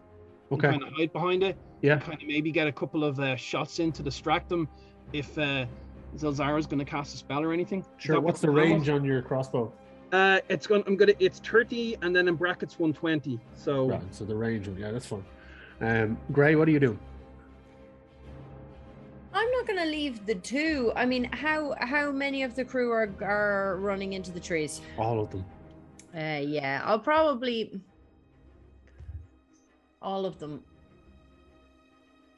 Is the is is uh Veronica going too? I don't know. Her name is Veronica.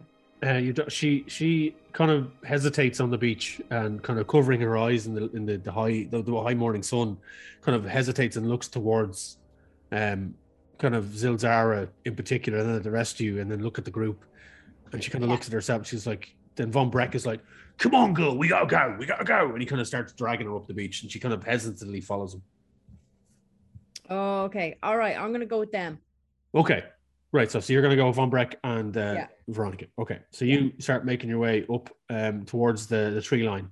So Zilzara, the boats are edging ever closer in the o- in, in through the ocean. You can see them getting closer now, and you start you make out Zarut as he kind of is Yeah. seeing you on the beach, and he's like, Fuck, you can see the anger on his face, and the, the, you also see the passive captain who's like in typical style. He's just at the front of the boat, standing up on on, on the front of the ship, on the little rowboat, and his his chest puffed out blade undrawn, but hands on his hips, his large brimmed hat, his his half orcish face set in a kind of a determined look. Um, they're they're starting to get with it. They're just at 120 feet. The first couple of boats are coming in. Um, about two more minutes, they'll all be within range. can can I? Because I, I I want to distract them. So Sure. like uh, like um if, if Zilzara then can cast her spell without getting shot at. So I'm gonna um the drow. I'm gonna shoot at him. Okay. Give me a roll. I think with that range, do you roll at disadvantage? I'm at disadvantage, but I'm hoping that I'm hidden, so I get Yeah. advantage, so it cancels out. But it's up to yourself. Yeah, no, that's right. Yeah, no, if you're you're undercover, yeah, go ahead. Yeah, sweet. So it's just a straight roll. So um, right, D and D Beyond, don't let me down. But I've just jinxed myself by saying that. So I'm gonna roll my hand crossbow. no. Uh, okay. Uh, AC 15. 15. His AC is 15 exactly. So that hits. Wee. Roll damage. So um, let me just give me a sec. This goes off as a critical hit because no one's There's no in combat, so it's an assa- your assassinate. Yeah, my, yeah, my assassin stuff. So I'll do the the damage on the hand crossbow first. yeah. which is that's 15 Yeah. and then the Yeah. last one is my sneak attack Well, did, is that 15 in total? Did you roll? Did you double the dice? that's with that's with double the, li- the Okay. double the dice it was a six a five and a four Okay. because it's only at light crossbow so it's only d6 Yeah. and then with the a 15 plus come on come on come on come on oh, that's looking like a lot of one no it's rolled off the ones so 18 because yeah there's a couple of twos in there so 18 and 15 which is to 33 Yeah. 33. on 43. Um, you just basically Lopan from behind the cover, just like up at the, and the crossbow catches him in the neck, and you just see him careen off the boat as he's snarling at you on the on the on the on the coastline. You just see him, and he just flies off the boat into the ocean, um, and he's like, you just see him like flailing as he kind of tries to catch himself. The boat sticking out of his neck, blood squirting out. He's fucking hurt with that one Lo- shot. You see, Lopan like yeah, that flips him the the I was gonna say the bird, but more the rabbit, and then yeah, he's gonna uh like you know like uh, I heard there's a terminology for even though you realize it's halfway through he's talking to himself. It's terminology for this that they say in the in the uh, like you know fame Feywild is like you know um Lager lads, and uh, he's gonna do a he's gonna do a with a bonus action. I think I can disengage. Well, Or- you're not. You're not in, technically Yeah. in Okay, combat, cool. so you're. You know, it's you're just. so I taking a moved 30 shot. feet, which you were saying the tree line was 20, so Yeah, tree line. But I'm like kind of make making loads of noises, and I'm kind of going a little bit away from like as Yeah. if so they won't be focusing on anybody else. You watch as four of the guys in the boat all pull crossbows out, and as you're legging it up, they're gonna they're gonna roll with disadvantage on this. Oh, disadvantage is gonna be lucky because one of them was a natural twenty. Shite. Yep, you are very lucky because I'm guessing they all fucking miss. Mhm. 12, Uh, I Five, my D and D four. decided. 10. So I take it uh, your AC is below 12. Yes, it is. So you I'm wearing some leather armor at the moment.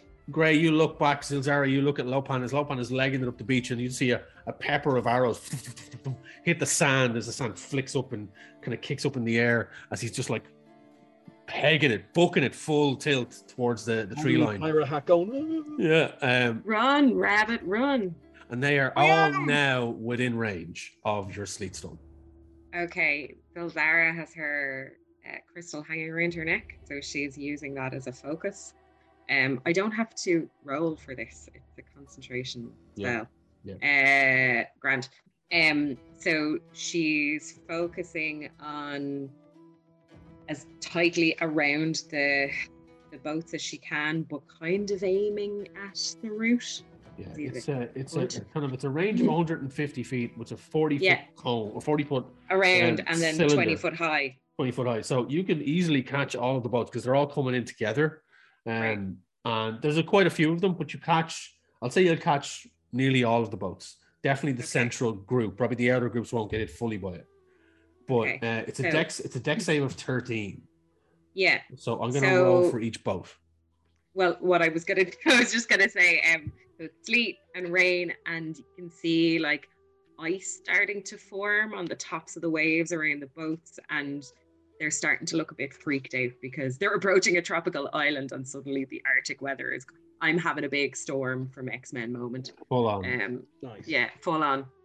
Fantastic. Okay, I'm gonna roll for the boats. They all fail. That's the first set of four. So these will be the outer ones. Actually, they fail as what's the it's dex of 13. Okay, one of them, 13. one of the outer boats, I rolled a natural 20 for them. They succeed. But the rest Right. of them, they all rolled below 10, which was garbage rolls. Jesus. So only like one of the outer boats kind of manages to push away and they're still going full tilt towards the beach. Um, they're gaining, but the rest of them, the, the sleet stone just sweeps in and catches them all. And you can hear shouts and wails. And even the captain at the front of his boat kind of is like, whoa, fuck, and is trying to grab on and has to kind of hunker down as the ice starts to form up around the boats and they start to slow. And you can hear the cracking and that kind of like the, the as the ocean just freezes and the boats halt with stall, stall. Um, and you notice that the root is still in the water. And you just see his arm up out of the sleet as it starts to form ice around it. So, do they take any damage? Um. Yes. Hang on. I just uh, on a failed save, it falls prone. The creature falls prone. Okay. So when a creature enters the spell area for the first time on a turn, it starts to do that. It, it must make a dexterity saving throw. On a failed save, falls prone. That's pretty much Uh, it. yeah. I don't. So they're you're holding them in place, and you see Zarut's arm as he's kind of trying to reach up over thing, the bolt sticking out of his neck, blood pouring from the wound, and he's just seemingly frozen in the water, kind of looking at you, kind of his eyes, just if if looks could kill, uh, and you you've managed to halt them for now, as the rest of the group have now booked it into the the tree line, and you can see Lopan disappearing, Gray disappearing into the tree line, and Ming-Na's like, we have to move now, um, as he kind of starts to pull you up the beach. Oh no. Cool. Can I transport somebody with Misty Step? You, just myself? You can carry something up to a certain size for sure. All right. so I couldn't um, like. Gr- I, I suppose what I'm getting at here is is that could I grab Ming-Na and Misty Step us both to the tree line so they wouldn't see what way we were running? think Ming-Na might be a bit too heavy. Let me just check that. Okay, there that's is- fine. There's different variations on it, and I think it's as you Yeah, get yeah. higher levels. Um, Yeah, I'm probably not high enough to bring somebody, but it's sorry, Miss- it never said something specific about it in my character sheet. No, you can't. Misty Step range limits you to only teleporting yourself, no other creatures, willing or not. Grant. There is another No spell that allows you. Thunder Step, I think, allows you to carry somebody. Um, Ah, because I've used that in a game um, where my character could thunder step. But when you thunder step, the area you leave, it there's a huge damage area. Um, so you're Right. kind of yeah.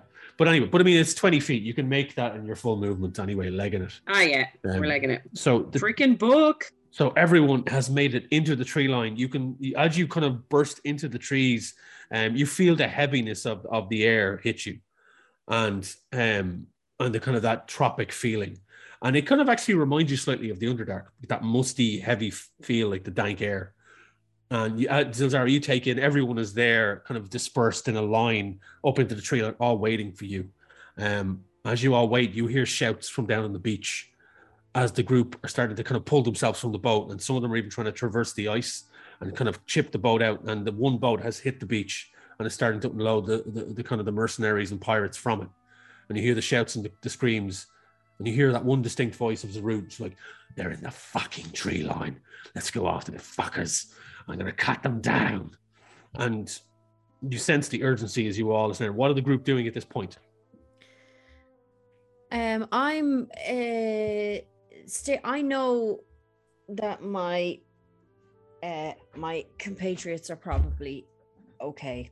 Uh, so I'm watching for smaller members of the crew or people who don't know how to hide or don't seem don't seem like warriors really and I'm kind of um helping them hide and um kind of giving them a little kind of instruction just just quickly going around making sure that people are either hiding or ready to fight Okay. Are you giving anyone kind of an inspiration role here or a bardic inspiration or kind of bol- Uh, bolstering the team in some way? yeah yeah Um, um i'm uh, you can hear me just go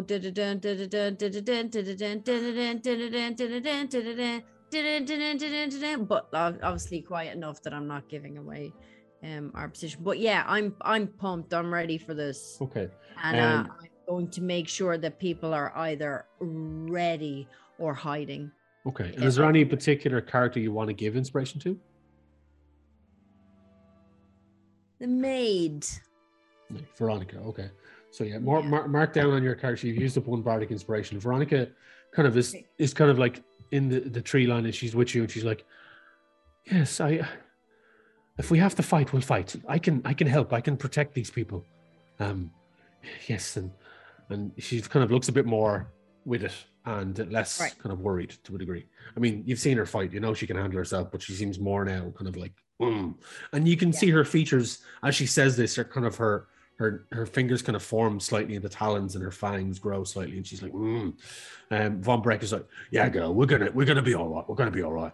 I think we need to move though. I think we need to get moving. And he's like captain are we moving? And you can see at the gray you can see from where because you're up a bit in with the group you can see at the fire and the captain is kind of is kind of breaking with her bare fucking hands breaking through the foliage and kind of just punching things and trees are kind of like not heavy trees, but small truncular trees. She's punching them when they're breaking and snapping, and she's pushing through the the uh, underbrush. And she's like, "We are fucking moving for sure. Let's move, everybody. Arm yourselves. Watch your backs. We're pushing in." And the group start to move forward in through this jungle thicket. What is Lopan and Zilzara? What do you want to do at this point? You can see everyone. Everyone can see each other you're kind of you're not all together together but there's the spaces between you but you can see everyone in the distance Yeah, so myself and Ming are right at the back though, yes we were last coming off the beach. yes So I think we're just gonna press forward and follow everybody else, but kind of keep an eye behind us so that if um the lads who have landed on the beach get in range that we can perhaps slow them down a bit more. So it was one boat that had made it to the beach which had how many mercenaries in it? at a glance um you probably saw about Probably eight a or- dozen. about yeah about eight or nine roughly roughly not a Okay. dozen as such but eight or nine in each boat in each Um, boat, and at least boat. one of those has. and has one of the boats had landed and the other you could hear shouts from a distance that they were pulling themselves out of the situation they were in but it was going to take some time you were guessing and hoping um point in order though, Zilzara, you do feel around you this entire place is is filled with arcane energy. There's magic everywhere. And you can just sense it. And, and Ming-Na is kind of looking at you as well. You can see the swamp, sweat pumping off her brow and her, her kind of her her kind of her, her shirt underneath her armor. You can see this just starting to soak up, and you can feel it as well. It's it's heavy. You can all feel this, particularly Mm. obviously the two furred individuals. You're feeling the heat. It's not nice. It's humid, heavy, um, typical jungle. it's Very close. It's Yeah. very close. It's very That's close. very close. Um, Lo, Lopan, what are you doing at this point? Um, Lopan again. Um, he is going to um like kind of stay back a bit, like to you know like around about where Zilzara is as well, and kind of just protect. You know, be looking around if those guys get to jump on us. You know, I don't want um being all stealthy. Just if they get if we see them, you know, be the first to shoot them. You know, Okay. Um, great. Okay. Um, guard in the rear, pretty much. If you get sure. Yeah, I think we're kind of taking it. You know the way in my head, I'm like, you know the way you'll see like, um, on fucking uh, in movies where there's like soldiers and stuff, you'll have two run ahead and one kind of stays and watches, and then they take off. It so we're kind of going a bit ahead of each other, but always one of us looking back Yeah, to protect sure, the rear sure. as we catch up with everybody else. So, the, the, the entourage of the, the crew, yourselves, everyone, you're starting to make a trek through this jungle forest uh, with the captain punching the way forward.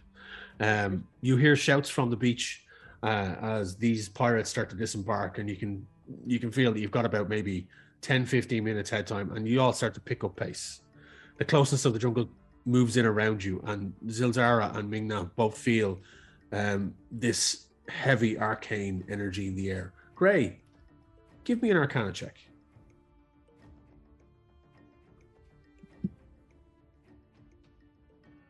19. 19. You start to feel it as well. You're kind of in the middle of the pack and you start to sense that there is magic in the air here. And you can you look at Von Breck and he is also looking around and he's brushing his hands off the trees and the foliage and kind of looking around at the dirt and looking at the the flora and fauna in this area. And he kind of has that look on his face. He's like he's recognizing the the arcane nature of this island and how alien and foreign it is.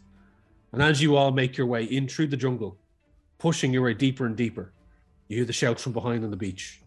And that's where we're going to take our break. Um, we will be back in a second with the giveaway um, from Dublin City Comics, and it's quite a doozy. And I'm going to show you what it is.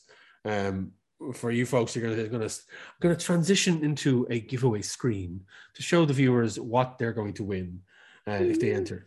Um, so we have volumes one and two of the Forgotten Realms, The Legend of Drizzt. So Drizzt Do'Urden, and these are the graphic novels. These are collections of graphic novels um, of the Drizzt Do'Urden comic books. And these, like, like these are from Dublin City Comics. This is a giveaway prize. These are fantastic books.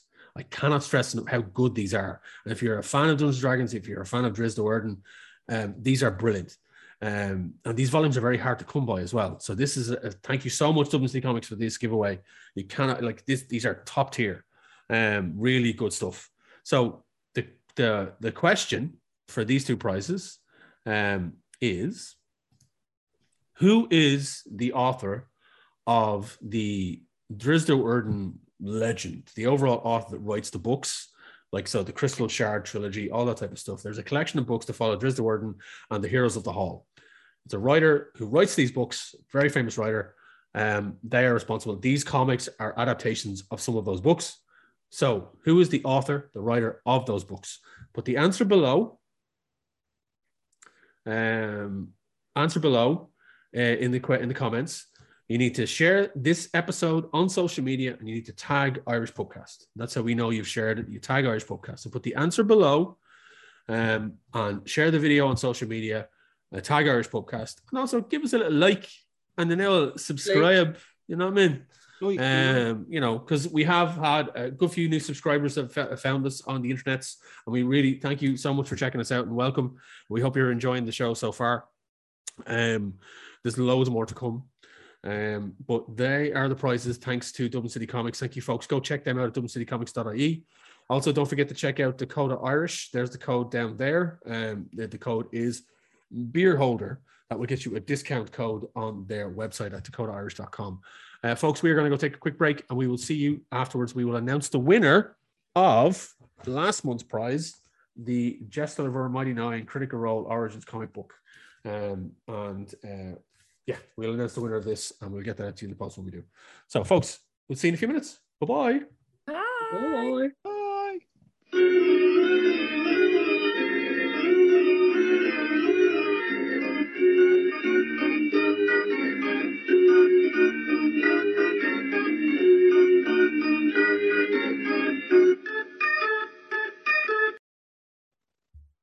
Welcome back, folks. Uh, we're going to jump straight into it. Going to back over to the group. Here they are. There we are. Now, uh, welcome back to Sorcery and Shenanigans. We are going to announce the vinale of the uh, Mighty Nein Jester Lavorre book. So I just need to bring up my old list. Uh, squeeze me for a second. Um, I should have had this prepared. Apologies, but we were having the, the chats and the foods.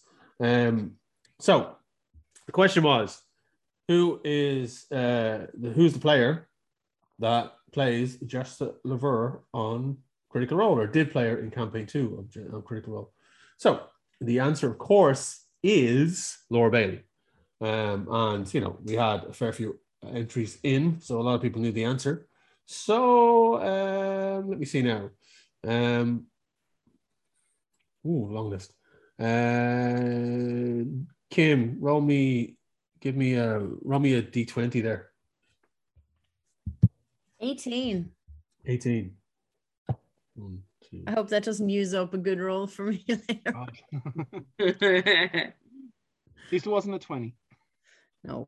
Uh, Puka Tails. Puka Tails. So Puka, Puka Tails, Tails. this Ooh, is going to yourself. Uh, they may actually put a very nice comment on on the chat there uh, uh, on YouTube. Um, oh, yeah. So yeah, so thank you very much for that, Puka. Thank you. Um, but Well done. yeah, this is gonna I'm gonna reach out to you on social media. Hopefully, we can track you down, and this will be winging its way to you. Uh, it, it- thanks to Dublin City Comics, it's it's a cracking little book giving the origin of uh, Jester Lavorre, the character from the Critical Role Mighty Nein. So um, we've already asked the question. more because Wayne touched it. um, Actual Wayne DNA. um, we've already asked the question for this month's giveaway, so don't forget who is the writer of the Drizzt Do'Urden or the the Heroes of the Hall uh, series of books. Write the answer below in the comment section. Share the video on social media and tag Irish Pubcast. And congratulations again, Puka Tales. We'll get in contact with you and get that out to you in the post ASAP. Um, right, straight back into it, folks. We left the group in the depths of the jungle of this mysterious um, tropical island that seems to have sprung up in the frozen waters um, of the uh, trackless sea. Now, you are trudging through. You can hear shouts of voices from the beach. You've made your way kind of through the jungle a bit more with the captain, um, uh, Captain Anchorfist, kind of punching her way through the trees, tree line. Um, Ray, if you feel like casting a bardic inspiration, can you do it with "Welcome to the Jungle," please? Oh, yeah. On a lute. I don't know whether Yeah. you know, welcome to the jungle, you're gonna die. Really is not probably the most Not- inspiring. not so you know. much. Mhm. I'm Um, gonna. If I Thanks. did, it would be you know the the meme version. Um, uh, welcome to the garden. Uh, no ball games. You know that version. Probably. Right, right. Yeah. You're not but gonna uh, sing the no, I I did just little little uh, little. I already did it on the vampire. Yeah, you do have one Yeah, more did. left before you, you've got I do. one I do. one left, but you might want to hold on to that. But anyway, so I'm gonna save that. I'm gonna wait and see if one of my bros gets in trouble. so your expedition is punching their way through uh, this thick jungle foliage. Um, you do hear shouts from the beach, and now getting more and more distance uh, as this group try to pull them. and I'm actually going to roll to see if they do it quicker. Okay, one of them.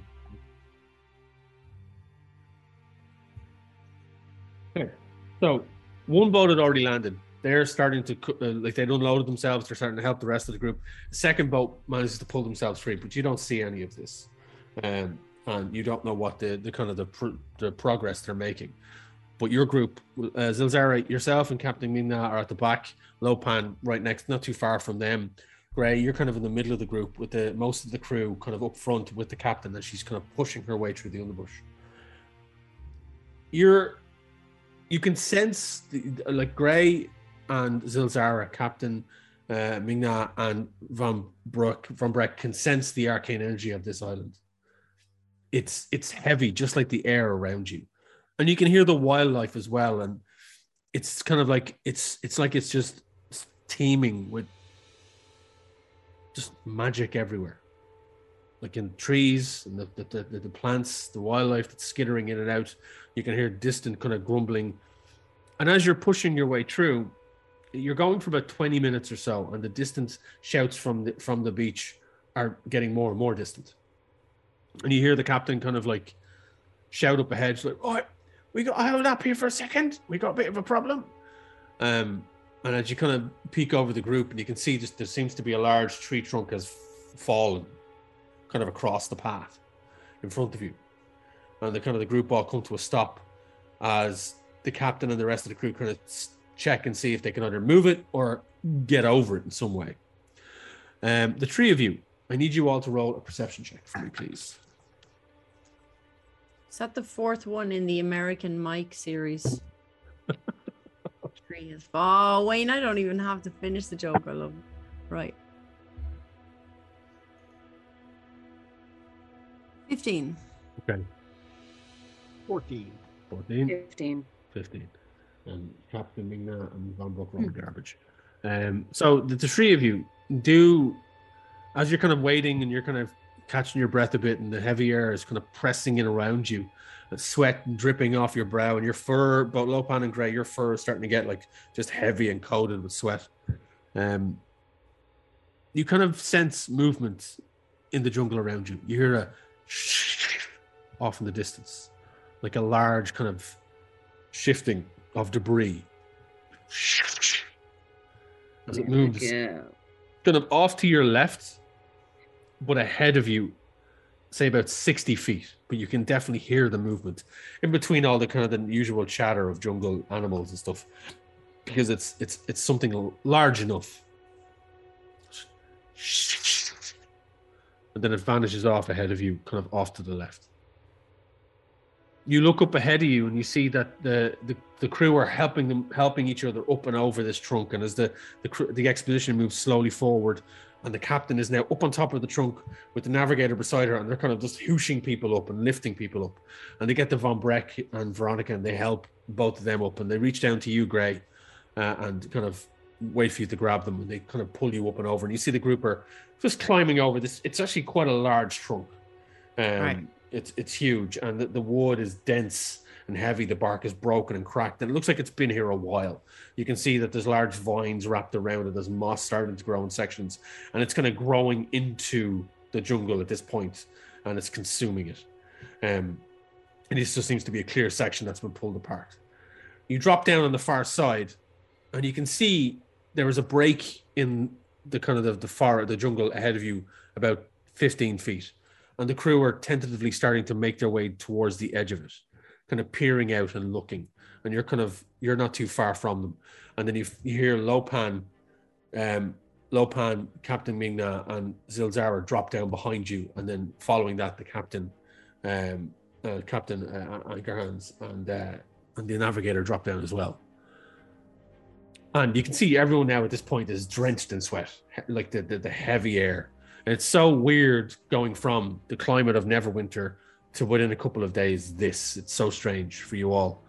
Um, some of the, you hear a shout from up ahead, and you hear a couple of the crewmen are like, We found something! And they kind of, you see them waving their cutlasses and they're gesturing for you all to move forward.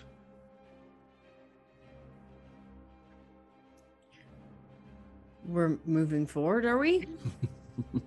Uh, well, no point in going backwards. So No. Um, as the group move forward, um, you're all kind of clumped together now at this point. You see some of the crewmen have pushed out into a bright open area and a clearing. And the, as you come out of the jungle, the sunlight hits your eyes and it's kind of blinding. And Zale, you definitely feel it. And you see Veronica shield her eyes as well. Um, and it takes a second to focus in on, on what's in front of you, but you see a massive clearing with um, some felled trees here and there that were kind of marking a lining like a roadway up to what looks like a huge entrance, a huge stone opening in the base of a massive, massive temple. And it towers up. Think those Aztec type temples that are kind of Yeah. like steps up, and there's like a large tower at the top, um, a square tower that kind of reaches up into the sky and goes over the canopy.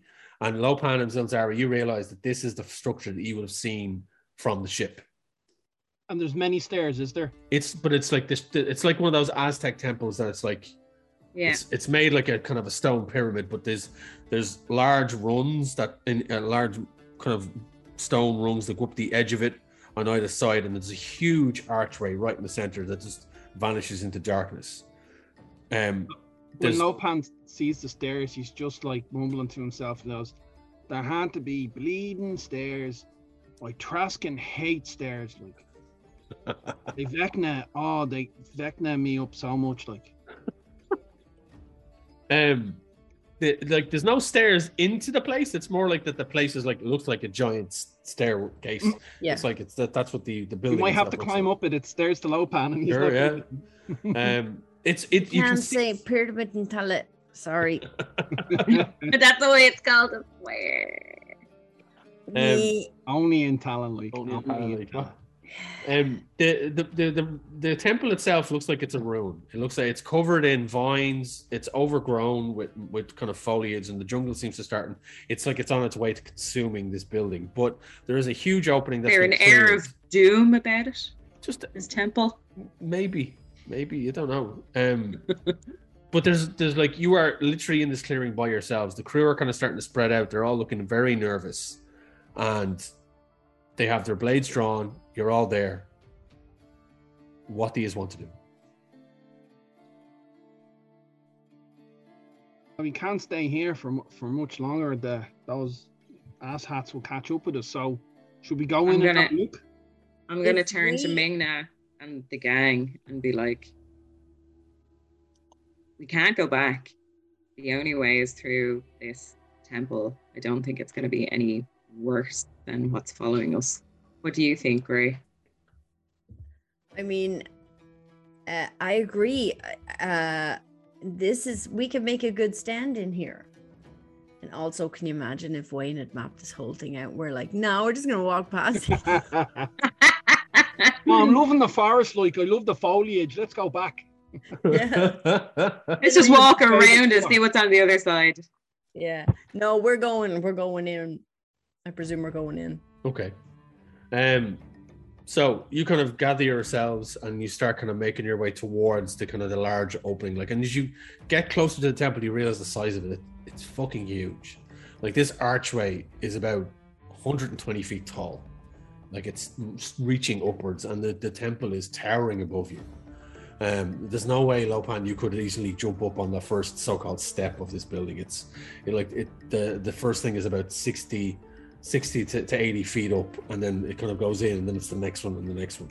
This is a huge, huge temple. As you get closer, I need you all to give me a perception check, please.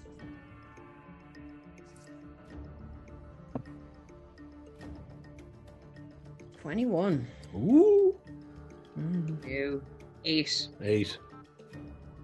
See. Um, 10. Uh, Gray, you see this as you're kind of moving towards your cat eyes, look up, your tabaxi eyes, and you see at the kind of the, the peak of this arch entryway, there seems to be like massive, like what's left of them, the remnants of these stone snakes that are curved around the top of the archway, and they come up to like like they look, they kind of look a bit like cobras, but you can't tell really because they're kind of like they're in such disrepair. But Right. they come up and their heads kind of meet like that um as they're kind of looking towards each other they're covered in moss and dirt but with that high roll you can definitely make them out they definitely look like snakes and their tails curve down and around the archway coming down to about halfway um you also see again with such a high roll that at one point it looks like there was there's large holes in either side of the walls of this archway there used to be a massive door in here but it has since been either been destroyed or broken away or rotted. But there's no actual doorway here; it's just a massive open. Um, Hey. as you all kind of get closer to the entrance of this temple, this strong scent of decay and just aged flesh or something kind of slowly but surely wafts outwards. It's not a nice smell. It's something. It's ancient. It's old. It's musty. Um, Hmm. Love the smell of decay in the Like- morning. really bad. Like you, like I mean, Zilzara, you've smelled some weird shit in the Underdark, but thi- Yeah. like this is this is mixed in with that, but also there's there there's been something something has been killed here. There's the smell of that kind of tangy scent of dried blood mixed in with decay. It's it's not a good smell. Murder I- smell. Murder It's smell. really hard for me not to say kind of like your vagina. Um, Yeah. okay, so um yeah, okay. So there's no door. That's good. Uh do the snakes like they you pull the snakes? no, the put- snakes are like this is a 120 foot archway. The snakes are about halfway up. They start halfway up their tails. Oh, and then they go up to the top of the arch. That's where they are. So they're kind of like crowning this arch. Um, Okay. Gray, out of the corner of your eye, you see a, a quick bit of movement in the tree line off to the far end of the temple, to the left, to your left. You see this thing, and you hear in the tree line. Bigger than a squirrel. Definitely bigger than the squirrel. Sounds like a fucking raptor.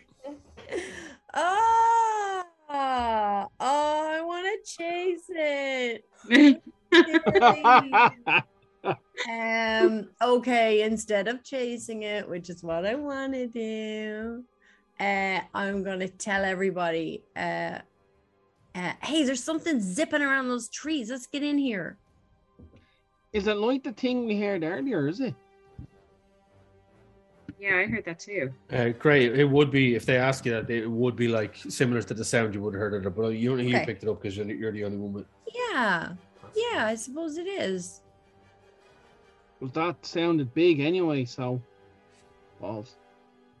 Um, yeah Let's it wasn't let's- it wasn't a squirrel that much let's get I know I've seen some squirrels that were pretty big, like able to rip off heads. Tomo told me in the pub one time, you know, they get confused, you see, because they don't know they're so tall. So when they see human heads, they think that it's just a walking Trent with nuts, and they just rip it off. But the damage is done by then, you know, before you can tell them. So Ah, I'm yeah, saying, yeah. like, just and then that's this. That this is without talking about the, the squirrels in the Feywild, like, but uh, you know, okay lopan uh let's go. So- either way, the group like the the the- and the, the, the crew of the ship are, are also tentatively following you looking very worried looking around them looking at the far tree line where you've come from waiting for for those pirates to burst outwards. Um as you walk in the darkness envelops you and there's no light in here. Now i know i think Zara has dark I- vision and so do 120 i feet. yeah 60 feet for me 60 feet and Mega Lopan doesn't for some reason even though he eats all those carrots I know. Um, How is he bleeding As if- rabbit like? as if someone made it up just to get rid of the, the carrot side boy, like you know. Yeah, um, Von Breck kind of casts, uh, he conjures dancing lights. So you see Von Breck's hands kind of gesture, and these globules of light just boop, boop, boop, boop, uh, all bounce into existence, and they just seem to be floating balls of light jelly. And he kind of casts them off into the tunnel ahead of you, and they kind of string out in a line um, uh, of up to 220 feet ahead of you. So it's like a it's like a, a string of lights at 120 feet in the in the in the off in the into the distance, and you start to see the kind of the the the tunnel and this entrance start to light up. Um, Uh, Wayne. yeah. Uh, no, no. Uh, dissing the the magic users with the the magic lights, but uh, just old habits die hard. Uh, I'm gonna take out my uh, hooded lantern and I'm gonna light it and I'm gonna like hang it on my belt if Cool. I can. If not, Blood- Bloodborne style, yeah, no worries. Get rid of the magic, you know. Always have a backup plan. Yeah, you know, you hang your hooded lantern, and it does give you an extra bit of illumination. Um, and and you find yourself as you're walking closer to the walls, Lopan, and and, if, and the rest of you see this as well, that you actually see that the walls are covered in hieroglyphics, all from the floor upwards to the ceiling, and the ceiling is high and curved, and they go up and up and over. And these are ancient, these are old, and and as you them? what Would I understand them? Could I roll? um, give what language do you speak? You speak. Oh do you- shit. Um, you speak Draconic, is what I see here. Yeah. Draconic and Common. Yeah. So, um, you do not recognize the language, but there, are, as I said, they're hieroglyphs. There's images. Yeah. Um, so while you don't understand some of the written words that are on there, all of you see these images, and it's they just seem to be telling all these different tales of what look like snake people. Oh. So you see like these large snake-like creatures with human appendages on top of their bodies, humanoid heads. You see ones that are human in shape, but they've got snake heads. Um, you see ones that have snakes for arms. You see like um, massive snakes, all different types, and it's just all these different lineages of showing that they're worshiping. As you go along, they seem to be worshiping something, and the longer you go along, and the more you walk along this corridor, the deeper you go in, you start seeing larger images of these huge, gigantic snake-like forms, godlike in ways that they're being worshipped and prayed to by these other snake beings. Where was could I possibly have heard tell of um snake worshippers from the past? You know the way we can tell whether we're Yeah, in, yeah. in an Aztec tomb or a, or an Egyptian tomb or whatever. Would would Gray be able to ascertain? Give me a history check, please. Yeah.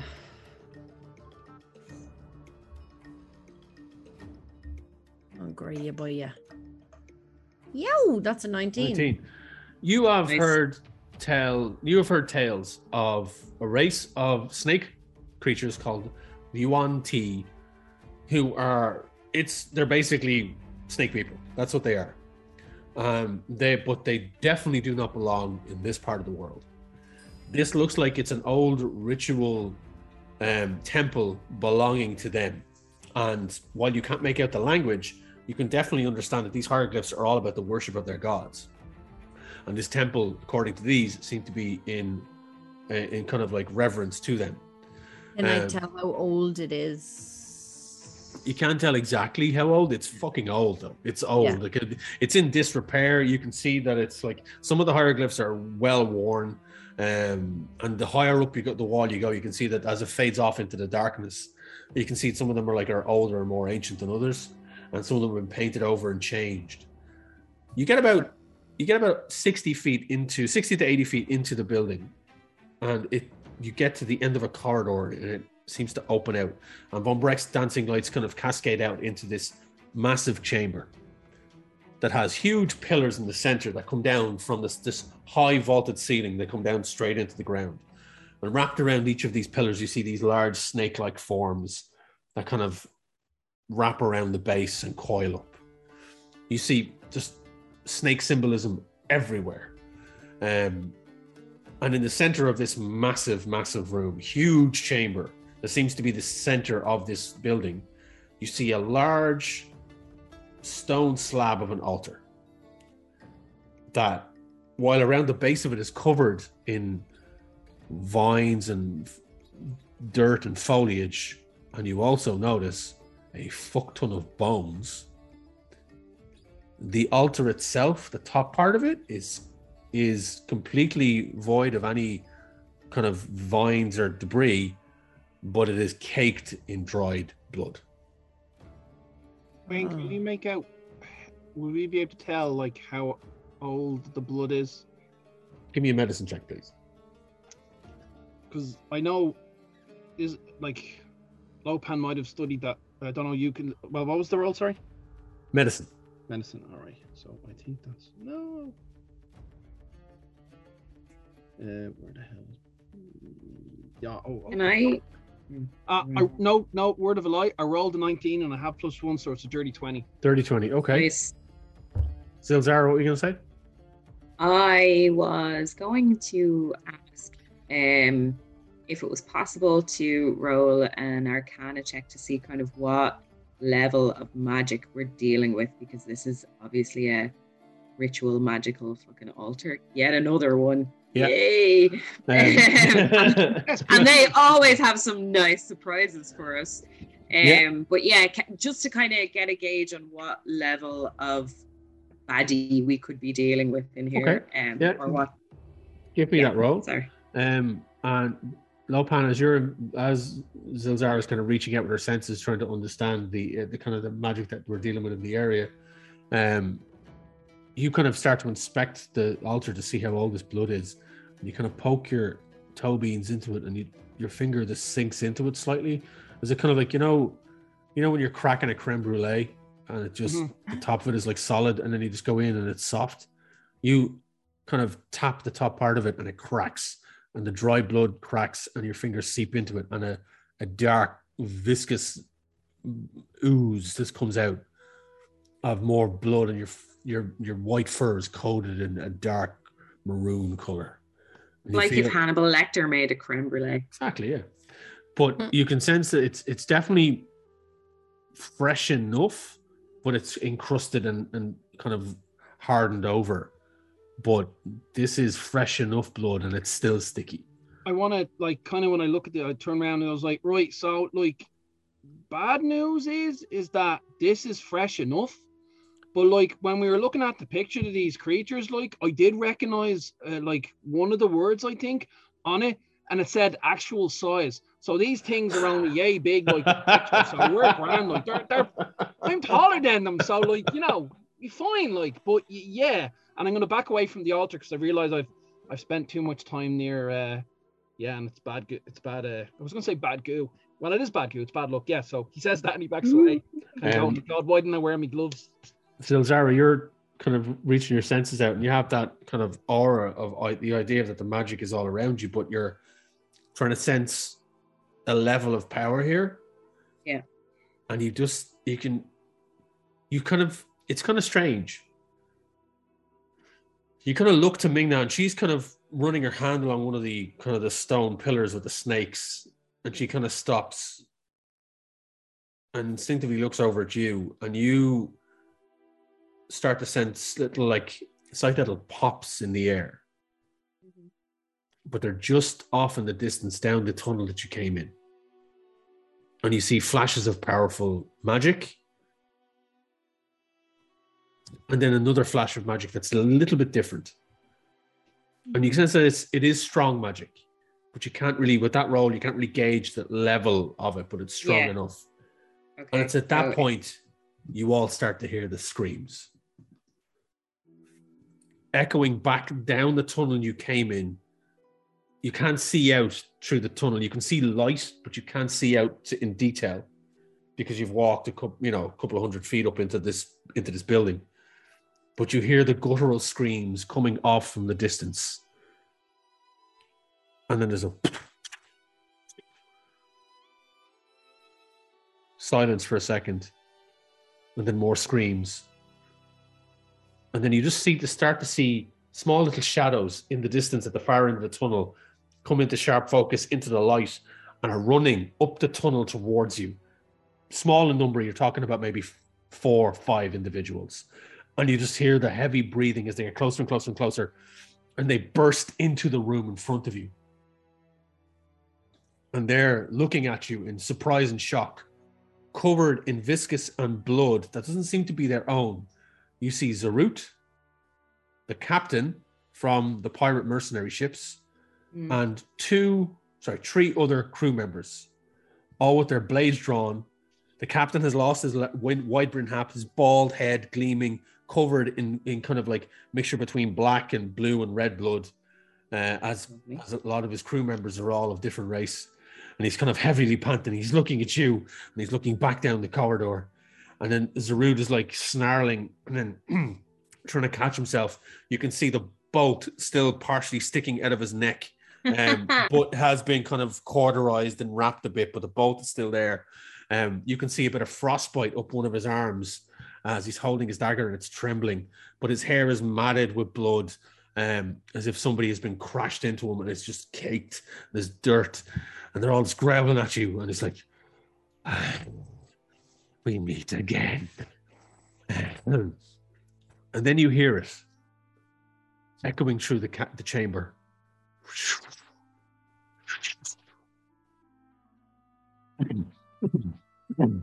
Large dark forms drop from the ceiling, shadows forming. They move into the light and draw themselves up to their full, massive height. as you see three large Yuan-Ti abominations stretch themselves out before you. Huge, thick, snake like bodies that come up into a, a humanoid torso.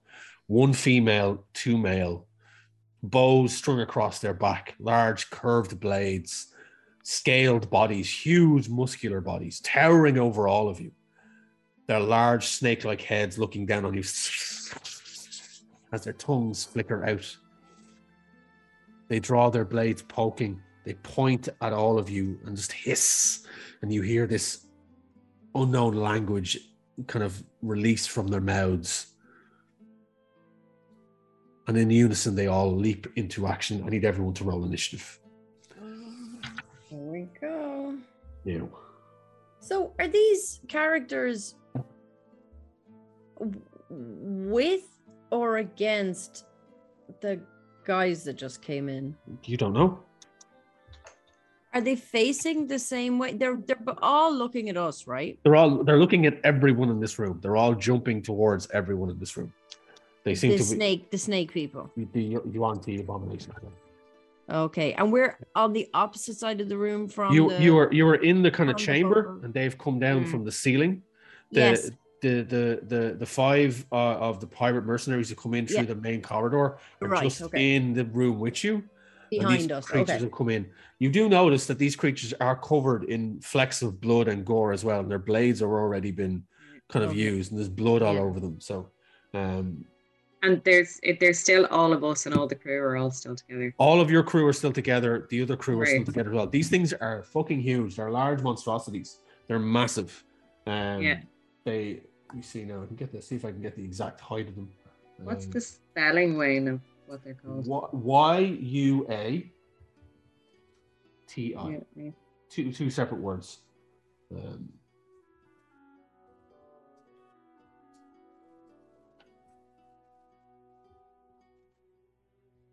so Let's get my uh, monster manual together.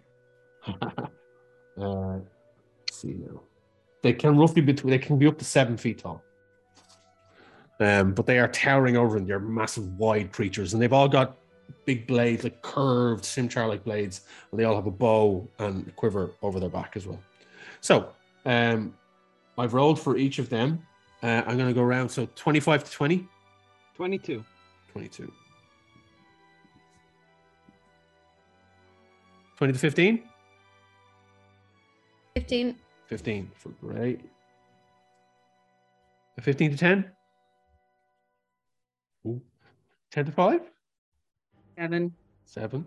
Okay. Now we're going to roll for uh, Veronica and for Van Breck and for Captain uh, Ming-Na and for the other captain as well.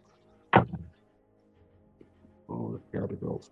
Um, so Ming-Na is coming in after Bray. Veronica is after Zil. And Van Breck is after Veronica. We're gonna have to fucking protect the crew. 'cause Yeah. They're uh, not the crew are fighters. pissing themselves at this point. And then for the other, this is quite a large mixed bag. E- even Jim.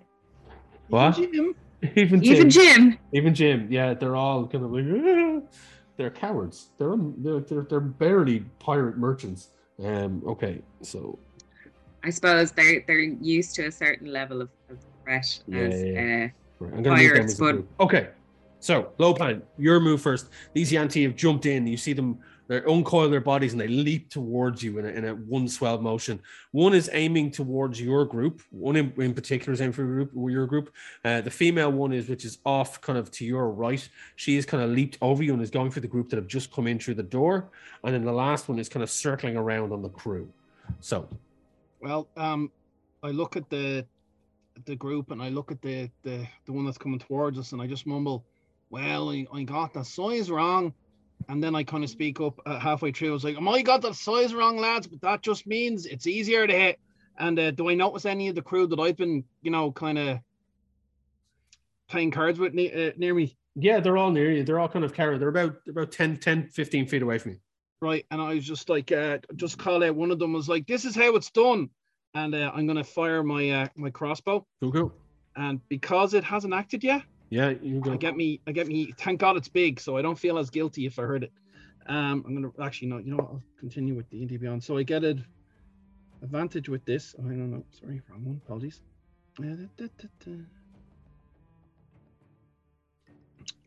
Sorry, uh, what I do is I say that and I dramatically unclip the uh, the the hooded lamp and put it down because uh, I don't want that on me if I want a ninja vanish, and then I fire the uh, the the crossbow. okay. Um, so give me one sec as I just.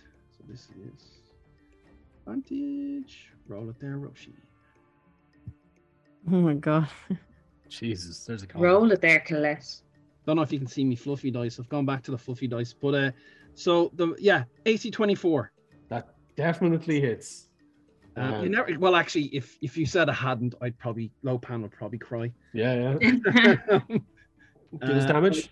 Uh, so it's a lot because uh, because I'm starting at the uh, I'm, I'm assassinating it, the creature pretty much. So the light crossbow, oh, the light crossbow is eleven, Yeah. but then which is then I get me sneaky.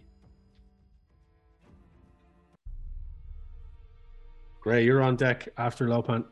Yeah. It's one of them still going.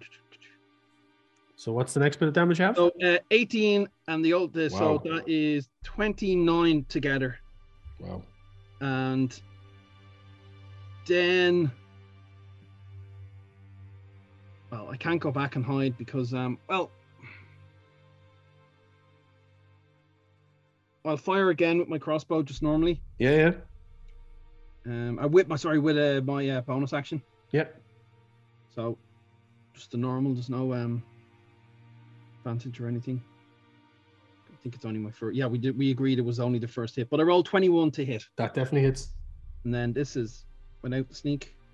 Just going to be still going to be enough. I blow them, hoping that they'll move, but they won't. Uh, yeah, well, it's a six. Six. No, that's good. Um, two shots.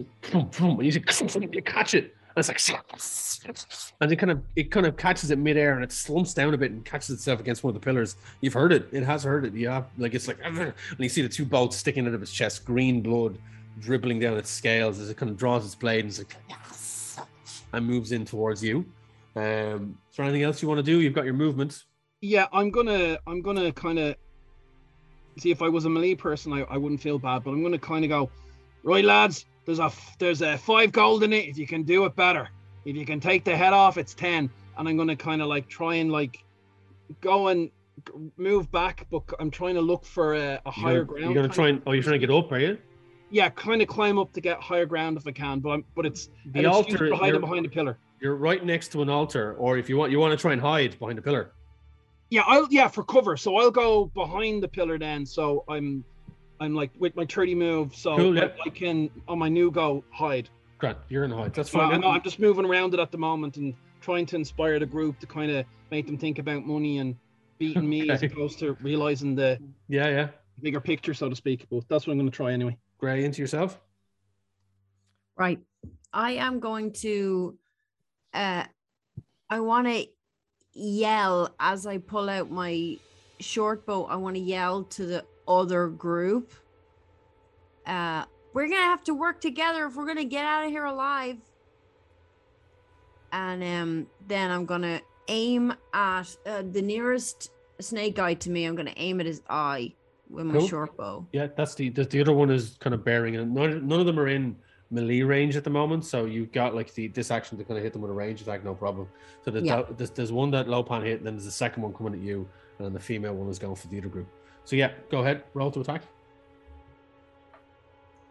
Oh, I got a B. That's oh wow, awesome, It's yeah, it's not 20. nice. Roll them dice for them all. That definitely hits, obviously. Nice. Nice one, brother. Nice Nine. one, brother. Nine. Yes. Is that? Did you double that? Eh, the D and D Beyond did it. Look at Did that it itself? magic. Yeah, God, magic, Skynet. I tell you. Nine. So okay, um, yeah. So like you catch it square, like just under the under the collarbone, and it's like, and it kind of turns on you. Yeah. Do you ha- do you want to do anything else? I haven't got any other uh, I haven't got any other actions, uh, really. Your so- bo- your bonus action is bardic inspiration, but if you want to hold that, that's cool. It's your call.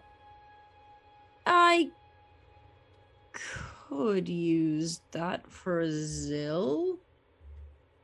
I could. Why don't I? Yeah, I am going to um uh turn around to Zil and uh I'm gonna Aw, sing thanks. just a bit. I'm gonna sing just a bit where it says, "I'm gonna make you bleed, bleed."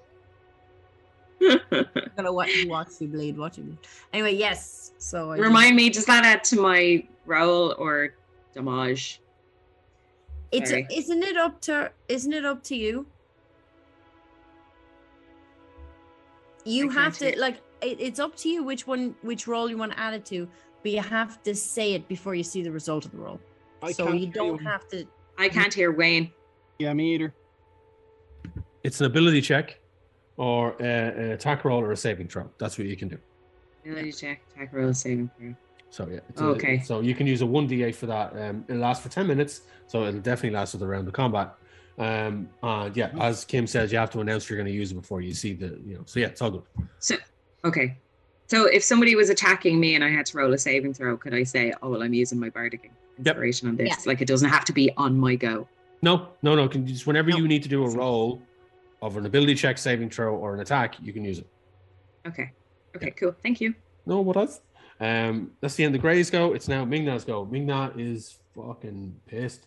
Um, she's like, ah. Um, she basically goes full in health and she like screams, "Ah!" and uh, is going to turn around and at the closest one, she is going to cast.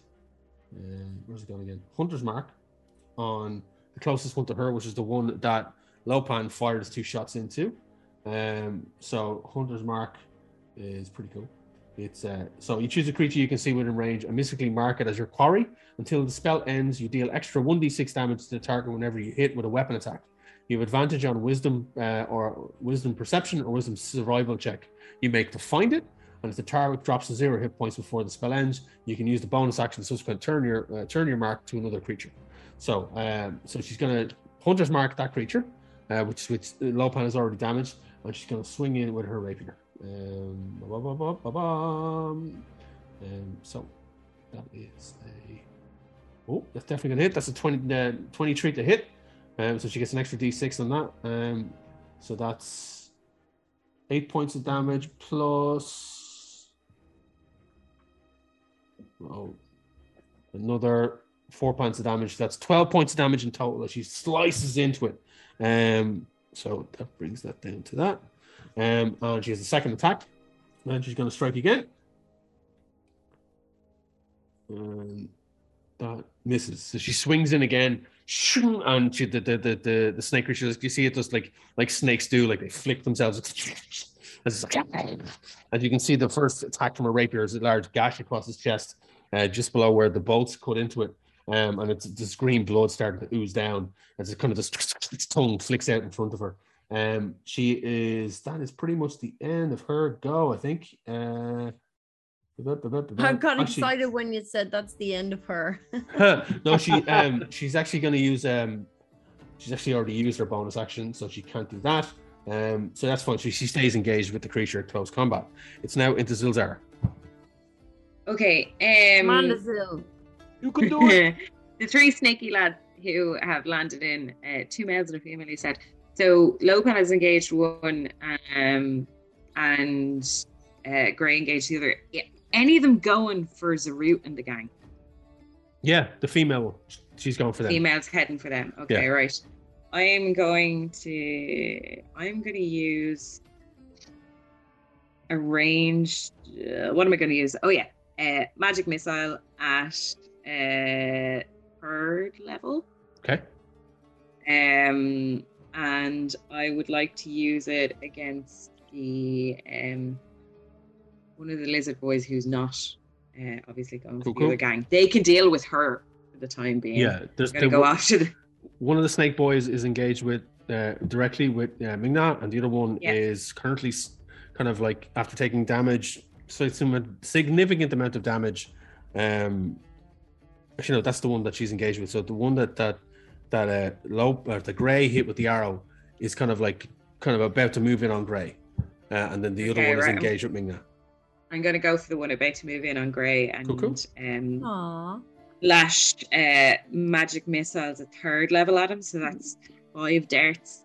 Five darts Five darts. up the butt. Um so um I need to roll damage. I wonder is Yeah, they automatically hit. Oh fuck I have to do The beauty of magic missile. yeah, the thing with uh the thing with D and D Beyond is unless you, you were clever at the start, unlike I was, and like multiplied the dice, it doesn't automatically roll like five No. d4s for you. You have to cast it at the right spot, at the right level. Just add add the d4. Yeah, no, that. I'll do And then it, plus one for each dice. Yeah. Well, they're all going into the same uh, baddie, so 15, 17, 18, 19, 21. 21 points of damage. Um, Oh. yeah, they just streak out. You see five, like all concentrated, like it's like full on Ryu, fucking Dragon Ball Z, Kamehameha type of thing. Just you see these magic missiles converge into one as they just all impact straight into the back of this thing. Stop! As it kind of falls and kind of lands and catches itself on the side of the altar, and you see its its elbow kind of break through the crust, and blood and ooze start to slip out over its arm and down onto the floor, starting to slough off into large clumps. Um, and it kind of picks itself back up, and there's a huge scorch mark up its back uh, as it screams in pain. Um, 21 points, did you say? 21, yes. Cool. Uh, yeah. Yes. Um, and it's like, ah, and you can see that the, the scales and the flesh on its back are burnt and singed, and you can kind of see the, the, the, the fleshy meat underneath kind of peering through, all burnt, and there's a smell of burnt f- flesh in the air. Um, as it kind of is stumbling in front of Gray, is Gray, you're kind of like, oh, what the fuck? Um, is there anything else you want to do? Um, I was going to uh, move away. So I was wondering, uh, how far away is the tunnel uh, entrance from where the Zarut the lads came in? Because what I was going to do was move and potentially misty step my way back that way to stop any of them escaping. Um, they're kind of just in at the entrance of that, but it's a very wide tunnel, so you could easily work Right. around them and get behind Right. them. And particularly if you're going to misty step, you could just literally bamf through them to the other side.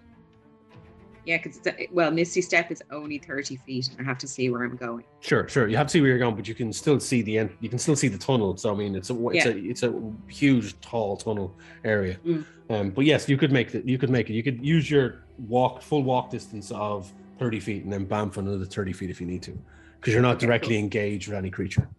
Yeah, cool. Is that what you want to do? Yes, please. Okay. So you, you all watches, or if you're paying attention, you see Zale run and then just leap and then bamf and then boom, and you appear behind them as you land in behind the rest of them in a, in a kind of a cloud of purple smoke and smell of brimstone, full on Kurt Wagner style. Um, Mhm. And you're now behind that group. Um, that is the end of your go. How far behind them, though? Sorry, just. Well, how far did you did you want to get right up to them and then bamf thirty feet No. behind them, or where well, did you want to be? Yeah, so I suppose I wanted to be far enough away from them that it was an effort to engage with me, but like, so I could, so that I could still keep an eye and stop them running away. So say about fifteen feet from them. Yeah, 15, 20. Cool, cool, cool. So yeah, so you're about 15 That's 20 alright. feet. Yeah, that's fine. Um, it's now the snake people's go. So the Yuan-Ti are going to swing in. The first one's going to come in and start looking for. Um, first, it's going to look and see if it can find Lopan. It's going to roll. Well, I, I, I'm just behind the altar. I I haven't um. Have you technically hidden? I didn't I didn't do the the hide check. I just hid. I just I'm just behind the altar, cowering. In Okay, fact, so it's going I, I decided, fuck it. I'll just use my second uh, action to just shoot at it, which is I should have actually done that. So Okay. yeah, it can it can it can probably see me if it just comes around. Um. All right. It's going to swing in with its shimtar and swing down with you with its blade. No worries. Well, I am worried, but That's know, cocked. It's a 30 20 to hit. that's a hit. It's a hit. It's going to do okay. Here we go. It does slashes in uh, nine points of slashing damage as it cuts down into you as you're on the ground. You just see the you feel the blade slash across your back, uh, and you're like ah in pain. Um, second attack. That's a miss. That's a natural two plus seven. So that's that's nine. So that misses. I take it. Yeah, my Yeah. Oh god, if my AC was that bad, I'd, I, Yeah. I would be rogue. You duck out of the way, and the blade just impacts ching, with a large clang and a spark as it hits the altar. Um, let me see now. It doesn't really have anything else. That's its two attacks. That's the first one. Second one is moving in on Grey. It's going to swing down actually with Shimtar. You know what it's going to do? It's going yeah, yeah. That's what's going to. It's going to swing down its Shimtar. That's probably going to. Has it? It's, uh, that is a fourteen to hit. Uh, doesn't make it. Doesn't make it. The first one you manage to duck as it swings over your head. Second attack. Um, that is a 16 to hit. That hits me. That hits. As you duck down, it brings the blade down again and catches you across the side of the arm, hitting you for. Um, that is. What's it done again? Uh, that is um, 11 points of damage. Uh, as it slices down across your arm, you, you see the fur s- kind of the slices, slices through, and you can see the pink flesh underneath as the fur is cut to one side, and you feel the blood oozing down your arm uh, as you take 11 points of damage. It's like hissing in on you. You can see the, the arrow sticking out of its chest, and the, the kind of the, the scales on- on its back singeing and smoke rising from the acrid magic missiles into its body. The female is going to move in on the other group, and she's going to do something a bit different. She is going to reach out for Zarut and going to try and constrict him. Um, rolls- big tail. yeah, so her tail flicks out and wraps itself. She rolled a natural 14 plus 7 for 20, 30, 21. The tail wraps around Zarut and it constricts him. Uh, actually, he needs to, terms of grappled, and he takes 2d6 bludgeoning, or 1d6 plus 4. Um, so 8 points of damage into Zarut. Mind you, Alex.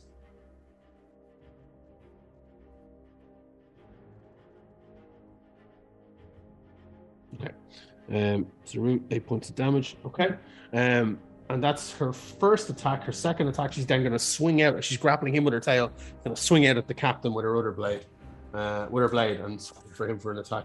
And that probably does not hit him. It's a seven plus five. No, that misses. The- As the blade swings wide. That is the end of her go. It's now into Von Breck.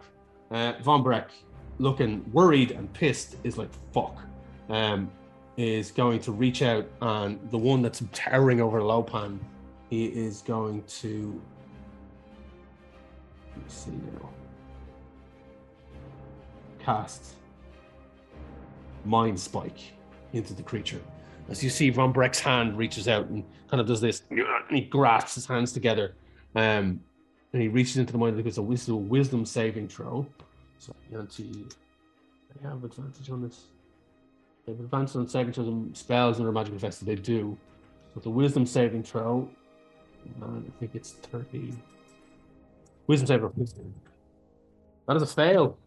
Um, they take 3d8 psychic damage. Um,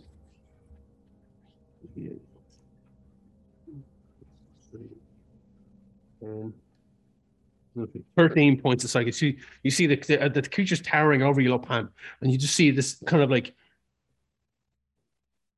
look of terror spread across its face. It's like reels back and starts grasping its head as the mind spike takes hold. Um, as it's hit for 13 points of damage. And that's look, it's he's looking, he's starting to look at there's blood pouring out of his nostrils. He has the the, the, the kind of bolts in his chest. Um, and it is looking hurt. Um, that is Von Breck's go. It's now into Veronica. Veronica just snarls, and you see her body change in form and twist, and her talons extend, her face extends, and fangs. And she just leaps through the air and onto the back of the creature attacking Grey. Um, and she's going to try and do a, a double slash into her. So, double melee attack. Natural 20 on one of them.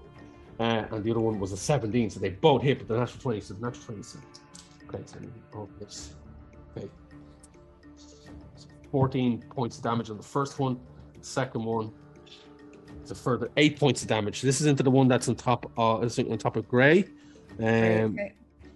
So what did I say that was? That was okay, yeah. 14, you said 14. 14 and then another 8 um so it's 22 points of damage um And that one is also starting to look at this as Ryan is slashing into its back, and you see scales and flesh and blood flecks to the floor, green blood covering her talons, and she's like, um, so that's her attack. Now, uh, it's into the other pirates as they're and they're going to attack as a group. Uh, he's grappled, so he's going to try and make a save on that, and the save is he fails, gets a two. Uh, as the captain is going to attack in with his blade, that's going to miss. Second attack, that'll hit. Um, that is twenty-two, and it hits the female uh, Yuan-Ti for seven points of damage. Okay.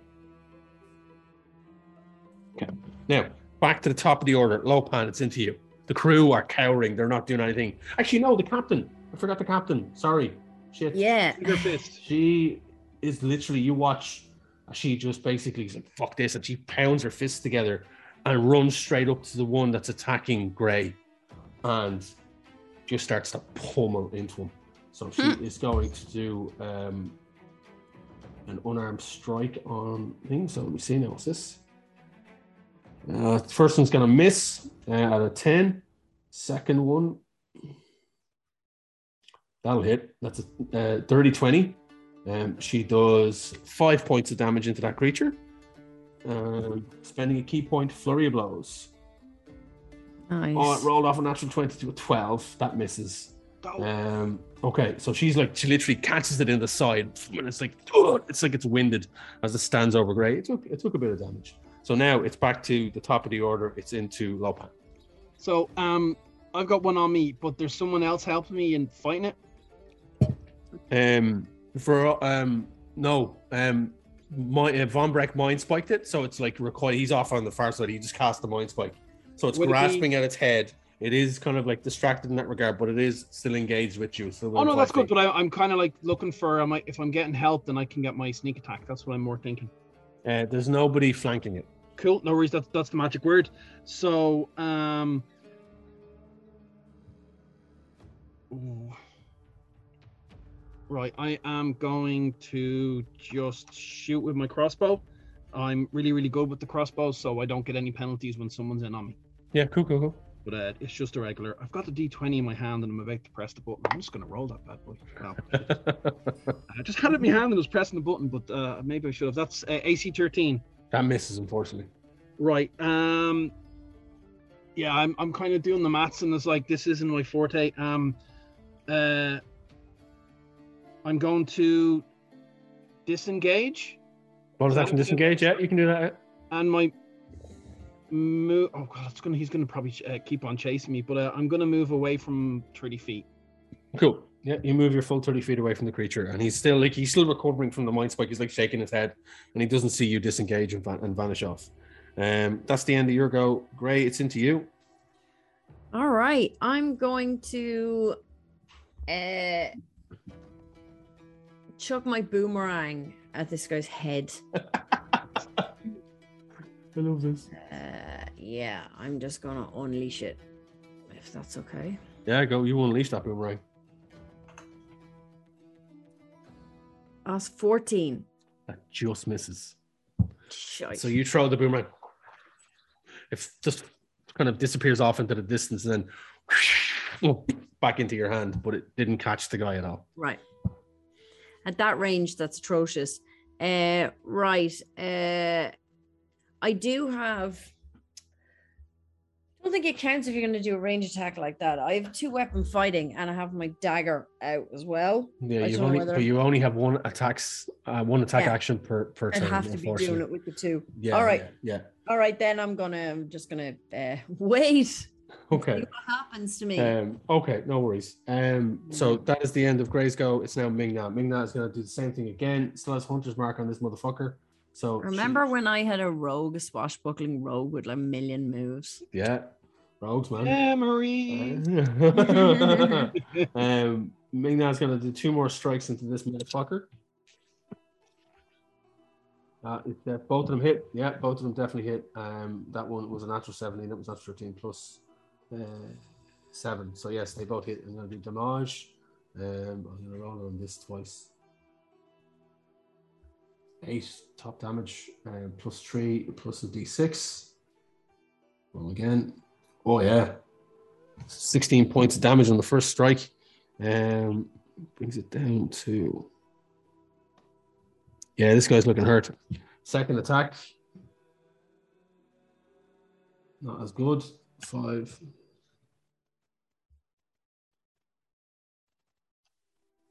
Okay, nine points of damage into that guy. So, yeah, this fella's looking rough as balls. Um, Ming-Na is slicing through, and you just see chunks of flesh. And as she brings the blade down on his free hand, she just you just see the hand flip through the air, and gouts of green blood, flesh, uh, kind of spurt from the wound, and the hand flops to the floor, and she's just breathing, panting heavily, standing in front of front of him. Um, pretty much, um, she's now going to bonus action disengage and move her full thirty feet and move up behind the one that was with Lopan. She was attacking the one that was attacking Gray, I think, if I'm not mistaken. Yeah. Yeah. So she's now going to try and engage the one that's chasing Lopan, who's now coming out of the mind spike. Um, Zayla, it's into yourself.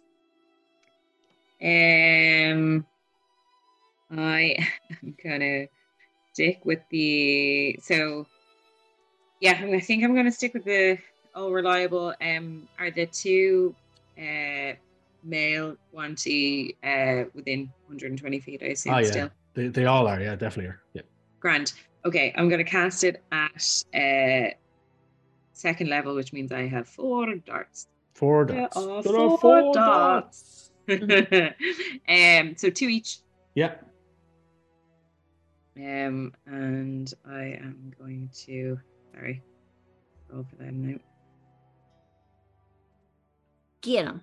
Get him, Jill. Get him. Get him.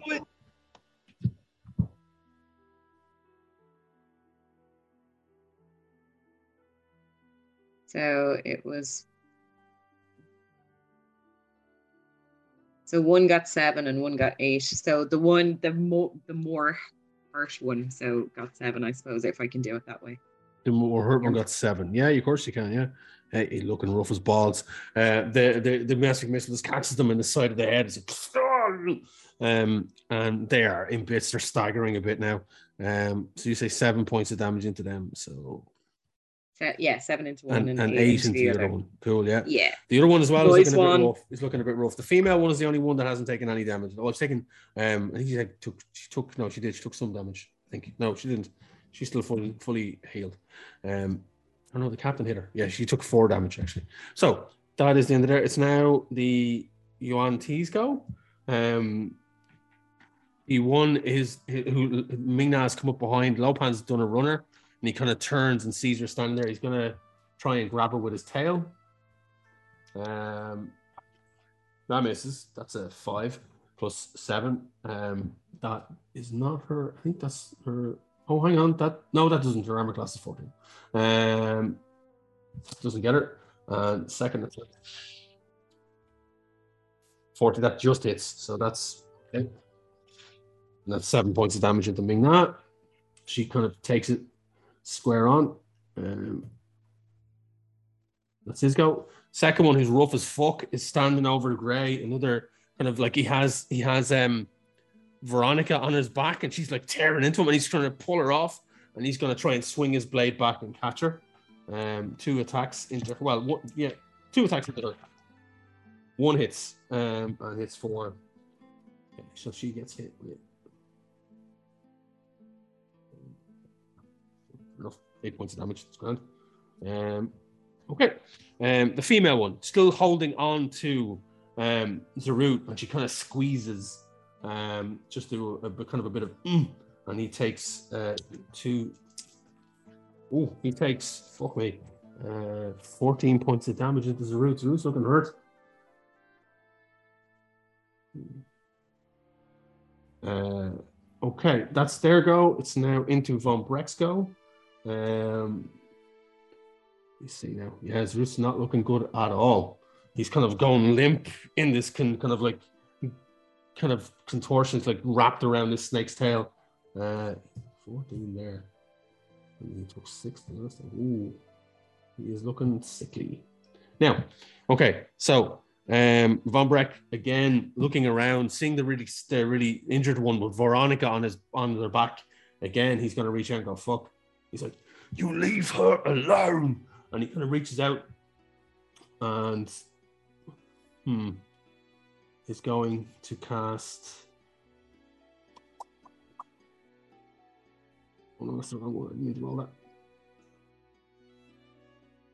You watch as he casts. You see now. He casts a large purple fist appears in the air, humongous, bigger than any mage hand you've ever seen. And it seems to have like kind of like a, a fiery outline to it and flames flicking off the end of it. As the hand just materializes mid travel as it's going down towards this creature and is going to look pummel and punch uh, this Yuan-ti who has Veronica on its back square in the chest. And he's going to roll in to attack. Uh, it's actually. It just hits, is it? For a large hand, clench fist. The hand strikes one creature within feet five to make a melee attack. Okay, melee spell attack for the hand using the game. Right, so okay. So his melee spell attack is plus seven. That definitely hits 16 plus seven, and they take 4d8 damage.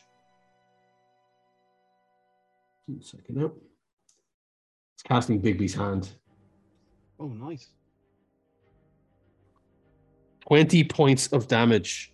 This thing is hanging on by a fucking thread. The hand just impacts. And you see there's an explosion of arcane energy as it just cracks it square in the chest. And you hear the rib cage. As the air just erupts from its lungs. And it seems to crumple. And Veronica just has to hang on. Actually, let's see if she hangs on. Acrobatics check 16 plus. Yeah, she made it. Um, she manages to hang on her claws, digging deep into its shoulders. Um, it's now Veronica's go. Two more attacks into. See now. Yeah, multi attack. Okay.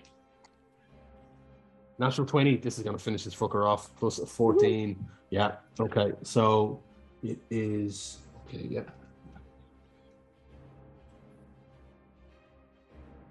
Um, it's 20. Yeah. It's dead. She. Her claws go into the neck of the creature. You see it twist and its head flop, and just flies through the air. Green spurts of blood flowing up as the body crumples to the floor and she rolls off it. That's one down. Um, Two to go. that is the end of Veronica's go. It's now into then Zarut is going to try and make a thing, but he's pretty fucked. Oh, I think he made it. Mhm. Uh, yeah, DC of 14. He manages to see him and he kind of flexes his arms and the coiled uh, tail of the snake uncoils and he flops to the floor. He looks fucked. He looks like he's been squished. A few broken bones, definitely a few broken ribs. Um, that's his go. It's now the captain's go. He's going to swing in on his blade on his female. They both hit. Whoa. Um, so that is. Um, she finally takes damage. Uh, uh, 36 points of damage. Jesus Christ. No, that's not right. No. That's not right. No, no, no. Um, oh, yeah. Okay. Eight. Yeah. That's right. Alpha. And Okay. Um, it's now back to the top of the order. Lopan, it's up to you. Actually, no, the captain again. I keep forgetting about her. Apologies. Too, Mhm. many, too many characters.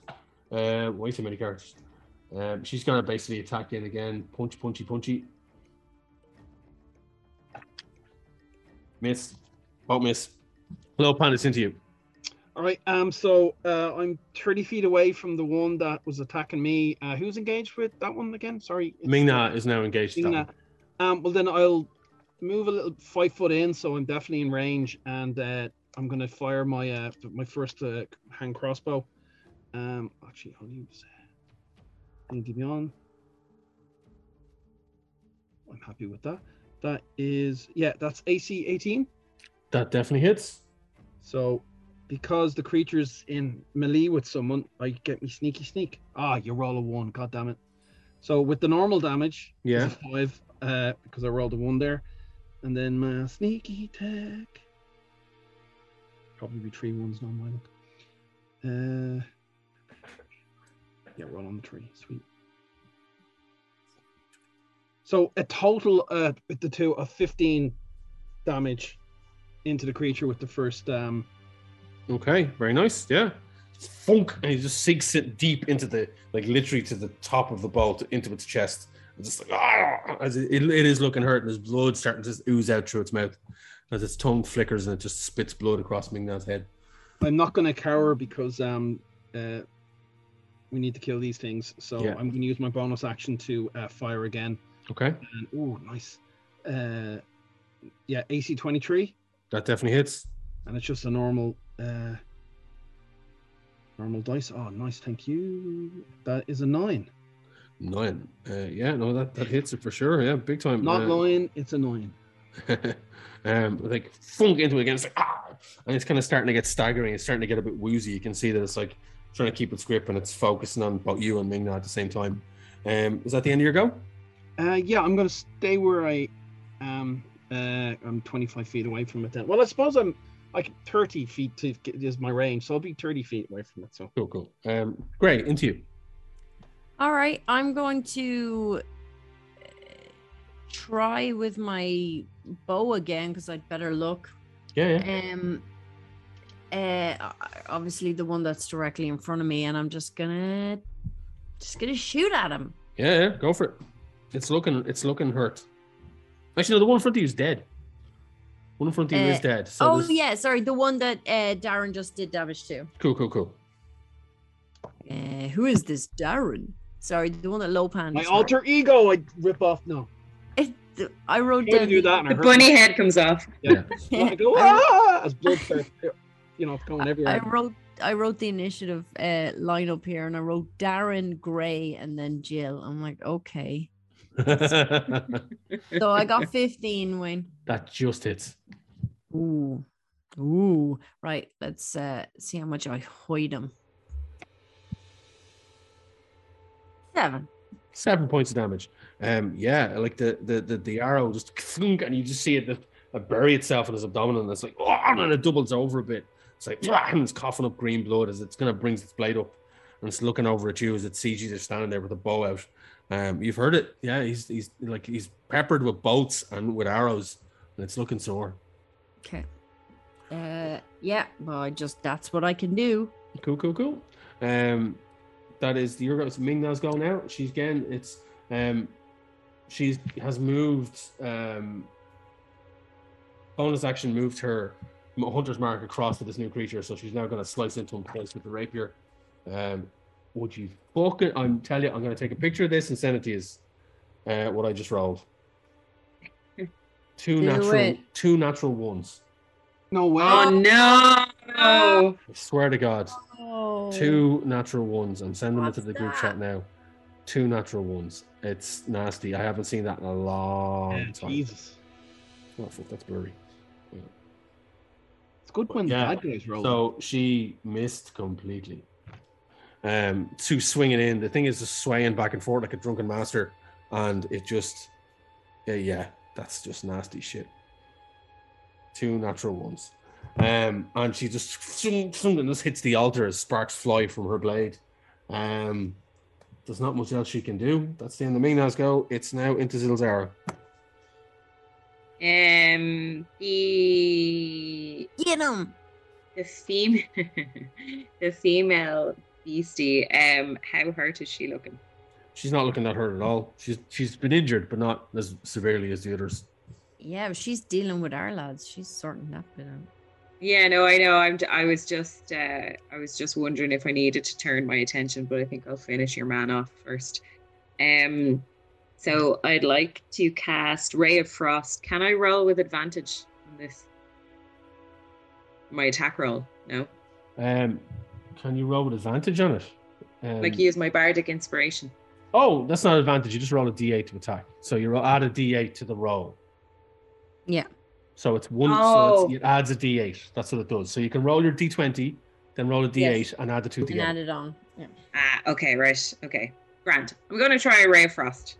Cool, cool, cool. Um, uh, at uh, your man. Yeah, man. Zarut on the ground. Now, Zarut, he did, he did, um, I he did- rolled a dirty twenty anyway. cool. He did, he did get up, so he's not prone, so you don't have disadvantage on it. So, um, it, Oh, that yeah, hits him. Twenty-two. That You're hits him. messing Yeah. the drow.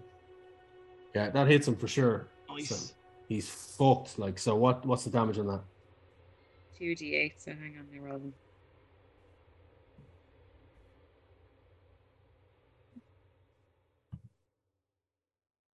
Why did that only give me three? Oh, okay. Grand.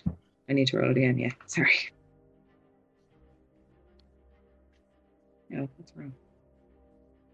Oh, the, it was right the first time. Sorry, it was three. Three was the damage. Three damage. I okay. confused myself. Yeah, Um, because it actually rolled two d8 for me last that that time, but didn't do it on my other spells. Okay, you you Anyway. reach out and you see the the, the, the- the beam of white light just ca- zoom and catches him where his frostbite arm is. And you see his arm. He's like ah! As his arm starts to freeze up, he like he's he drops one of his daggers and he's like ah! And He's kind of looking at you and he's he's he's looking really fucking hurt, but he's hanging in there. But his his left arm is frozen, um, as he takes that damage. So yeah, is that the end of your go?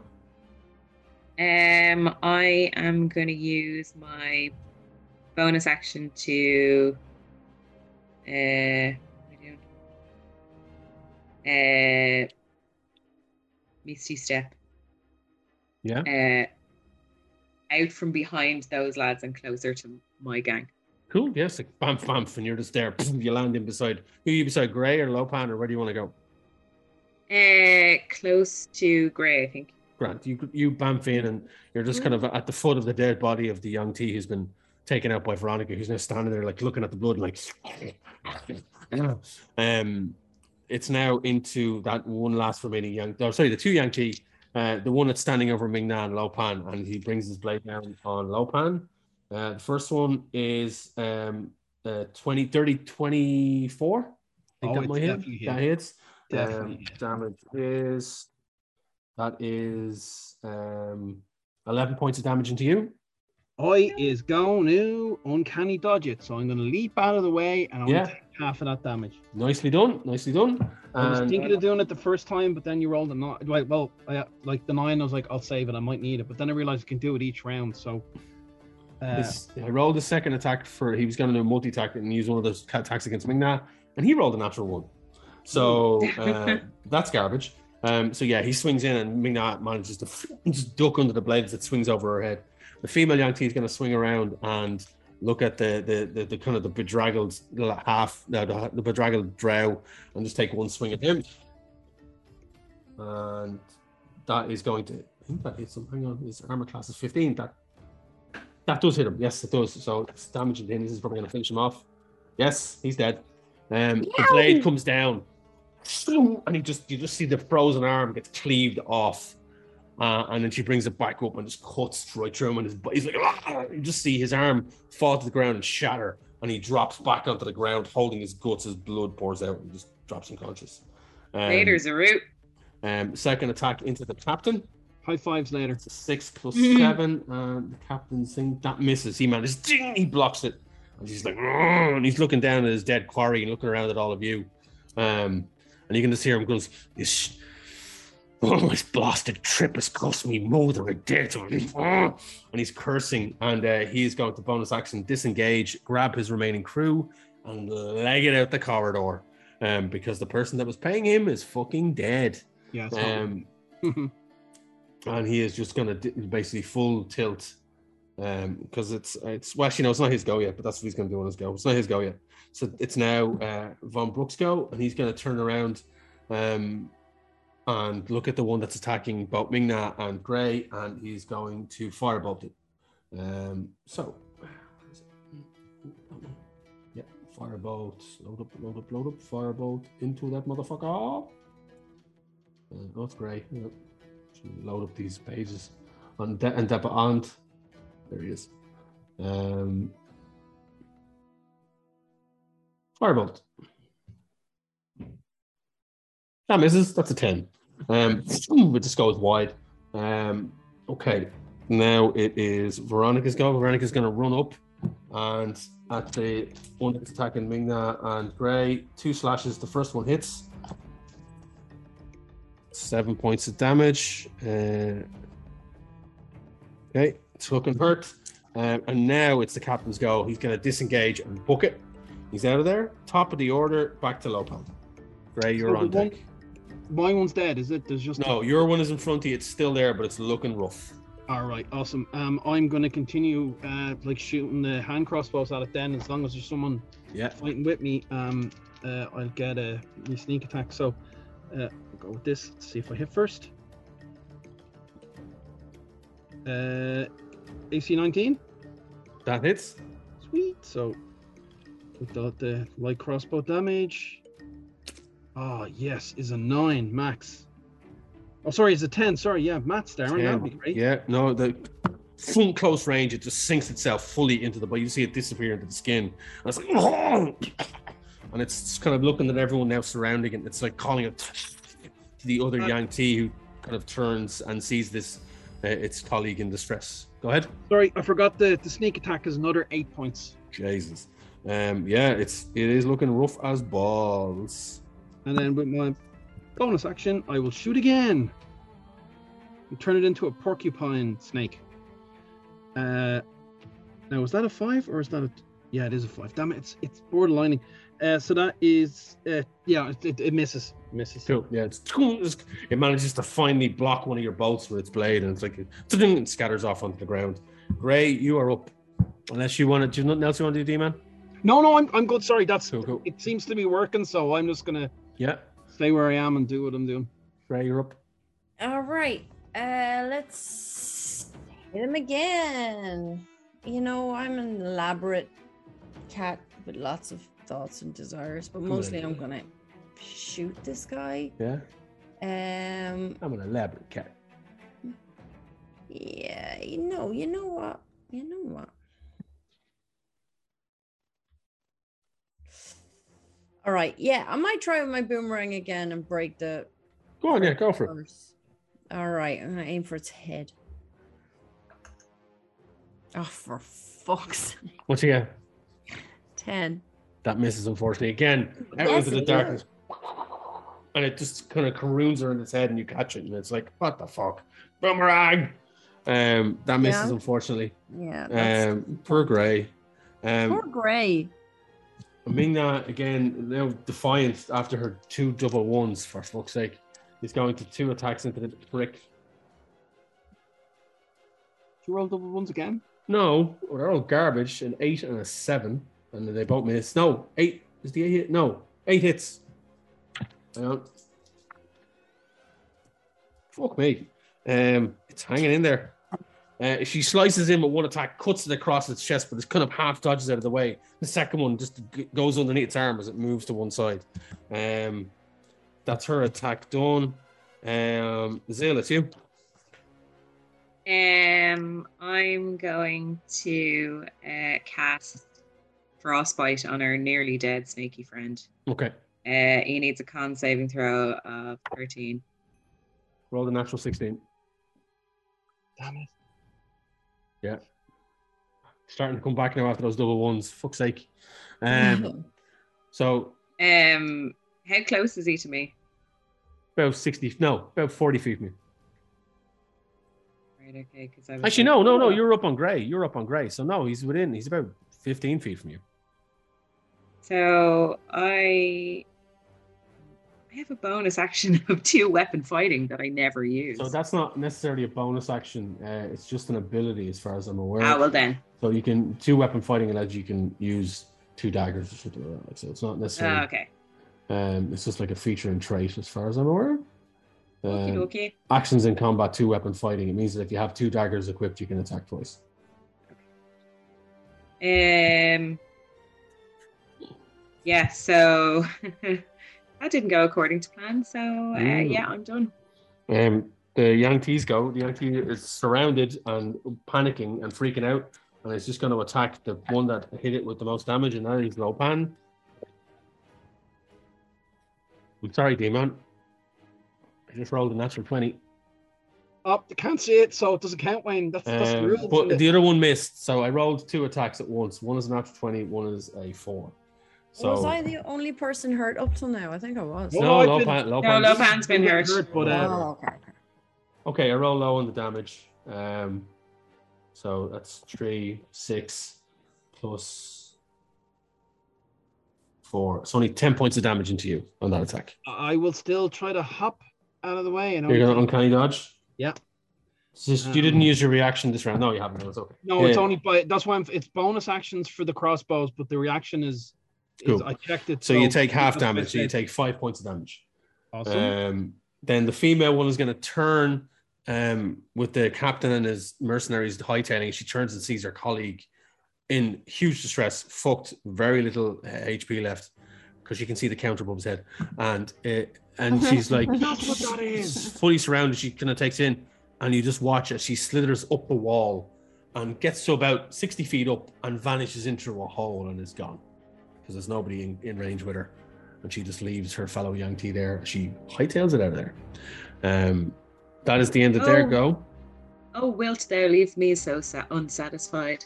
Yeah, that's a bit of a bit of a blue balls moment. Cold blooded.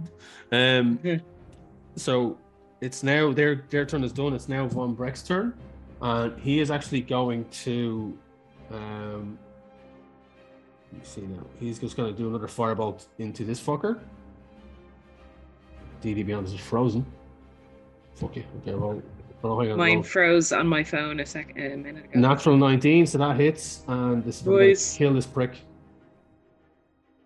18 points of damage as the firebolt catches this Yuan-ti in the chest, and it just starts to burn away. As you're all like your nose are all filled with burning smell of burning flesh, and the smoke is acrid and rising up from its chest wound as it just crumples to the ground, twitching um, as the fire consumes it. And um, you're left, the crew are all cowering behind the altar, all shitting their pants. And the few, the few of you that did actually engage, um, Von Breck is like coming over, and he just kicks the fucking thing. And and you now look over, Veronica's like lapping up the Yuan-ti blood from the ground, um, living her best Oh. life. Oh. As you have vanquished this, um, you're all standing around. You don't, you hear kind of the distant slither through the pipe in the ceiling where it's gone and it's off in the distance. You don't hear anything anymore. The pirates and the mercenaries have gone. They've done a legger back through the forest that was left of them, uh, back to their two ships. You're all standing there, the bodies all around you. Um, some of you are a bit hurt. Um, you've taken some damage. What are you doing at this point? Roll investigation and search the bodies of the snake beasties to see if there's any magical items or any clues about them? Yeah. Um, roll investigation, everyone. 21, Oh, Jesus. 19 Um, plus 2. They do have what look like gold pieces, um, but they're they're kind of they're not like dragons or anything that you've seen here. They're they're like they're like gold. They're clumps of gold that have been formed into coins, but they have an un an, an unknown image on them. that looks like a snake head. Um, they each carry a scimitar, um, which is you know it's basically a, a finesse light weapon, one d six slashing damage. Um, they each have them. They each have a, a regular bow and arrow um, on them. They've got their own um, kind of like like you- just the, the very little clothing. They've no clothing. It's just that's all they have.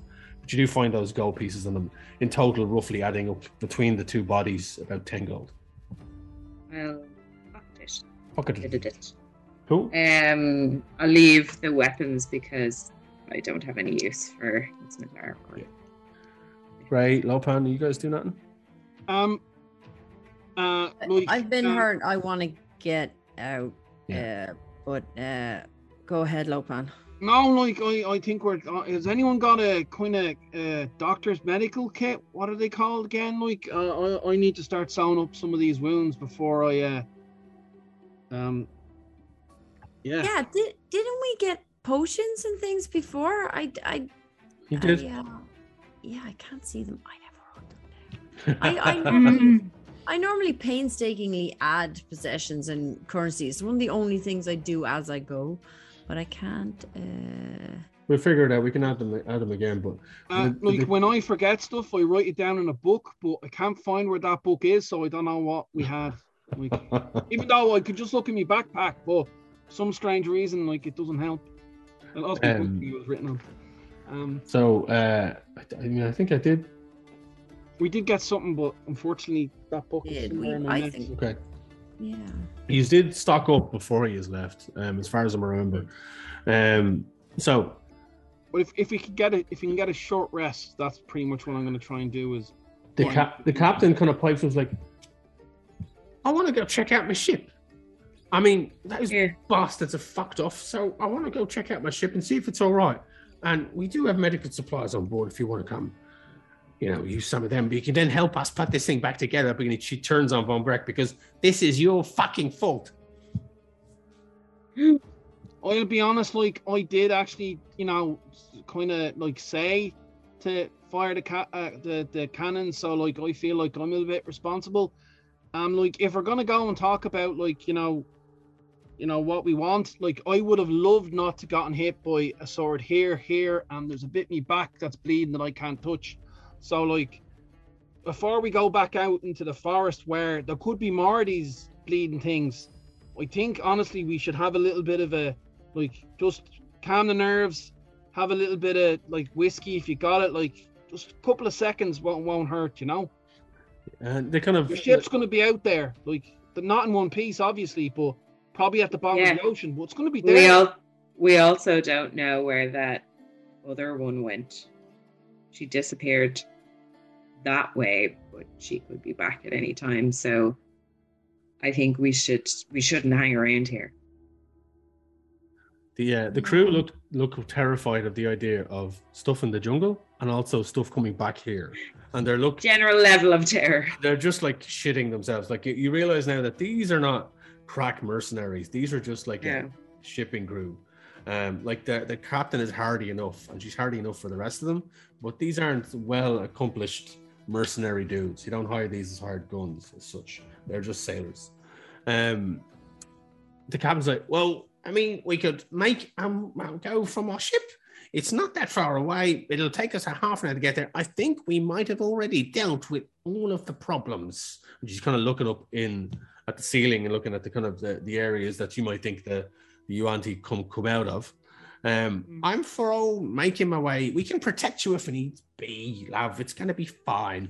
And I mean, so I'm Von Breck's like, yeah, don't worry about it. I mean, I've got you back. You've you've got ours plenty of times, and you know we'll we'll look after you.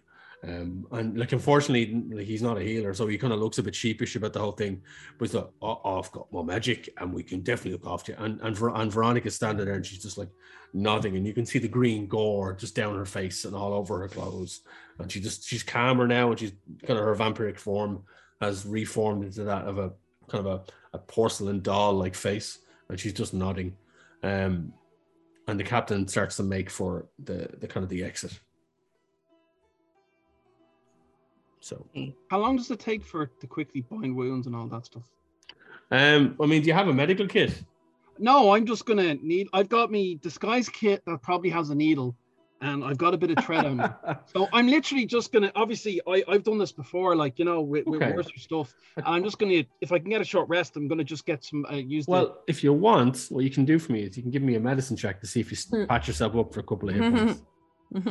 I'll allow that at least. If you're going to try and needle and tread, So wrong. Well, it's just the the role playing aspect of sure. doing the, the rolling the dice to get back to the, the short rest. Like that's that's all. Yeah, yeah, Um, I'm gonna run to the loo while you're doing that there. yeah, yeah. Oh, no worries, but uh, like um again, as much as they're saying they're going to protect us, like where were they? Well, they were there in that fight, but I've got wounds to say that if I get more of the same Yeah. their protection again, I'm not going to survive. So that's why I'm very much for the first time being very kind of like no. Anyway, um, so what was it, survival or medicine? Medicine. Give me medicine. Oh, well, check. it's you get off that one. Yes. It was rolling, skidding along a one until it hit the bottom. Rolled on to a 19. Oh, nice. Yeah, yeah, yeah. You retain. You get back. Uh, where's me? Where's my fucking dude? Ten points of damage. Ten points of hit. I, hit I. I will gladly. I was on. I'm on half hit points. nice. Yeah, on take 19. 10. So I gladly 10 is enough to survive. Yeah, take ten. hope. Um, you, you, you as you're walking, you you're watching it as like Lopan is like needling, treading it, like and just kind of, and he's doing it quite well, and you can see like the needlework is fantastic. Um, clearly something he picked up in prison. Um, and you do heal up for ten hit points. Uh, the, the trek, like you noticed, Gray, as you're walking, like as you're listening out with your cat ears, that your passive perception the noise in the, in the forest, those noises that you're hearing, they're lesser now. There's none. And like while there are some bits of wildlife and you see birds flying overhead, um, it's it seems to be calmer and quieter. You even feel that the magic is starting to dissipate. And Zilzara, you feel this as well as this, Ming-Na, that it's not as heavy.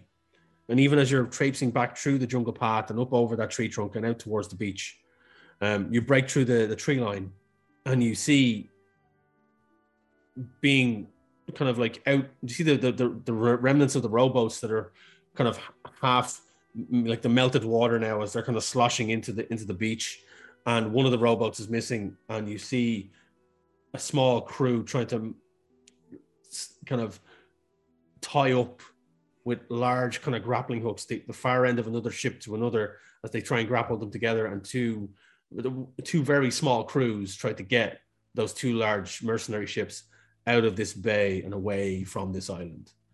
Um you're all standing on the beach. It, there's a calmness to the air and you've just been through weirdness and snake people and a tropical jungle that came out of nowhere that's got no explanation to it. The magic in the air feels wrong to all the magic users in the group. It's like this should not be here. Um, can Zilzara and Gray give me a history roll, please? A history check. As soon as you started talking about this tropical island in the cold place, all I could see was Cardi B going, That's suspicious. That's weird. Oh, 23. Nice. Uh, good, good, because I got a five. Um, Gray, you're kind of just listening to the waves, very similar to when you were in the hold of the ship and you could just hear the, the ocean. You're starting to get used to this surroundings. The the ocean is starting to become a little bit normal to you. You're kind of acclimatizing to it. Right. And you close your eyes a bit and you reach out with your senses again. And just on the edge, you can feel something weird. Like this whole place should not be here. You know that. Mhm. And you can just about touch with that high of a fucking roll. You can literally reach out and touch the fabric that controls this area of magic and you sense that this whole island is from a different realm. It's not from this part of the world, not part of this part of Faerun. And you remember back to you when you rolled when you when I asked you to roll the history about the Yuan-ti and who you Yeah. knew about it. You Yeah. know that there's certain parts of this world that they're from, and they are tropical climates. Their their their their temples are known to populate these different parts of the world, and it's definitely not here. And as you look around and look at the foliage and look at the, the land, this is not native to here. It's native to somewhere else in the world. But yet it's been teleported and moved here as if by magic. And as you're thinking this, the group are all standing there. Some of the crew from the ship are bailing into the boats. The captain is looking over the rowboats of the mercenaries for any kind of loot or treasure or anything like that. And she see her pick up an oar and a hook every now and again and a, a blade and toss it back in. You all turn as the conch shell on Ming-Na's hip crackles to life. And you hear clear as day a large gruff voice pierce through the air. Captain, we have broken orbit. We have found your signal and we are incoming. Prepare for our landing. And Ming-Na just picks up the shell and is like looking at it and then looks to the sky. And as you follow her gaze, you see a glint of silver that grows bigger and bigger and bigger. Catching in the midday sun, you see this huge airborne vessel, a ship, sails billowing as it falls from the sky as if it's plummeting towards you. Gaining faster and faster and faster, growing larger and larger, bigger than any ship you've ever seen, bigger than any of the ships that you've seen on the ocean. It's long, it's sleek, it's pointed at the front. Um, the sails are whipping backwards. There's three sails, one large one, two smaller ones. Silver, it's like it's the whole thing is just made of silver uh, as it glints and gleams in the sunlight, hurtling toward this small island that you're all standing on. and some of the crew freak out and kind of start running and trying to. Some of them sort of bury themselves. Some of them jump into the ocean. Some of them try to swim out towards the boat. They, some of them get into the rowboat, start rowing as fast as they can. But you're all sta- standing there, struck dumb by this sight, as the silver spear plummets from the sky at a full tilt and at an impossible rate. You don't know how it managed to do this, but it just all of a sudden stops and pulls itself upright and just kind of swings around and floats and skids to a halt in the air above the island, floating about 60 feet above you. You feel the wash of air as it kicks up all the dust and dirt on the beach. Um, debris, the rowboats are blown to one side as the, the whole area around you just gets this gust of wind from the kind of the landing of, well, hovering landing of the silver spear. And it just hangs there above you in the air. Ming Na is just like looking up at it, an ecstatic smile on her face as she holds the conch shell up. You all are looking at each other as a large gangplank extends out and drops down, hovering just above the sand, steps appearing in it as you watch as this six and a half foot tall, broad, broad, shaped like a Dorito, basically, um, half orc, bald, apart from a, a, white ponytail at the back of his head that's kind of tied up into a top knot. Um, large white mutton chop sideburns, his tusks kind of sharpened to a point that jut out from his mouth. Um, a leather waistcoat over a white, kind of large collared, billowing shirt that is tucked at the sleeves. His large, muscular arms covered in tattoos. A large blade, kind of a, a cutlass on his left hip, uh, tied to a belt. Then there's a holster, what looks like you think is a crossbow as he comes kind of trundling down the gangplank. But at further inspection, it just looks like a series of pipes that have all been connected together, that a large handle coming at the end of it. It's sitting in the holster. Um, blade strapped to his boot, and a large belt kind of strung across that has blades on it on his chest.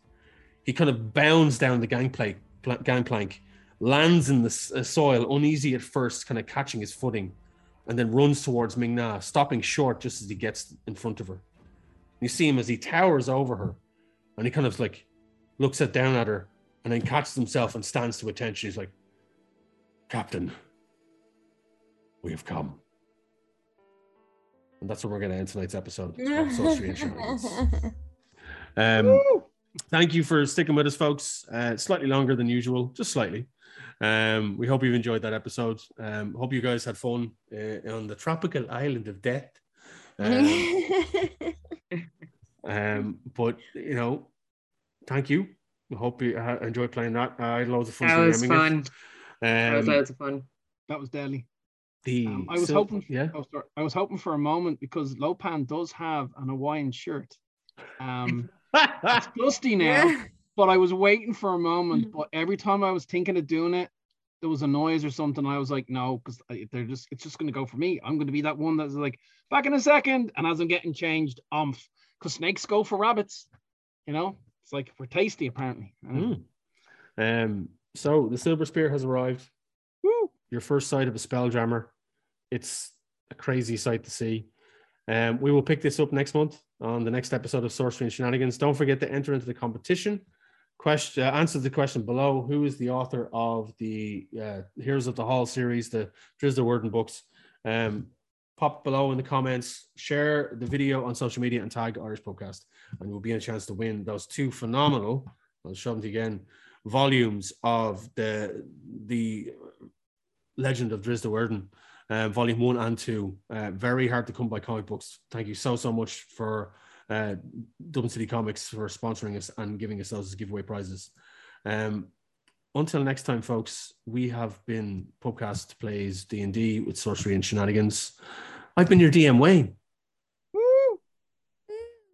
Say, say goodbye, people. That's been Bye, Jill. That's Bye, been- people. Yeah, that's Bye, been Jill people. Uh, folks, stay safe. Look after yourselves. Until the next time, take it handy. Bye bye. Bye bye. Later. Cheers. I'm out. Woo! Meow.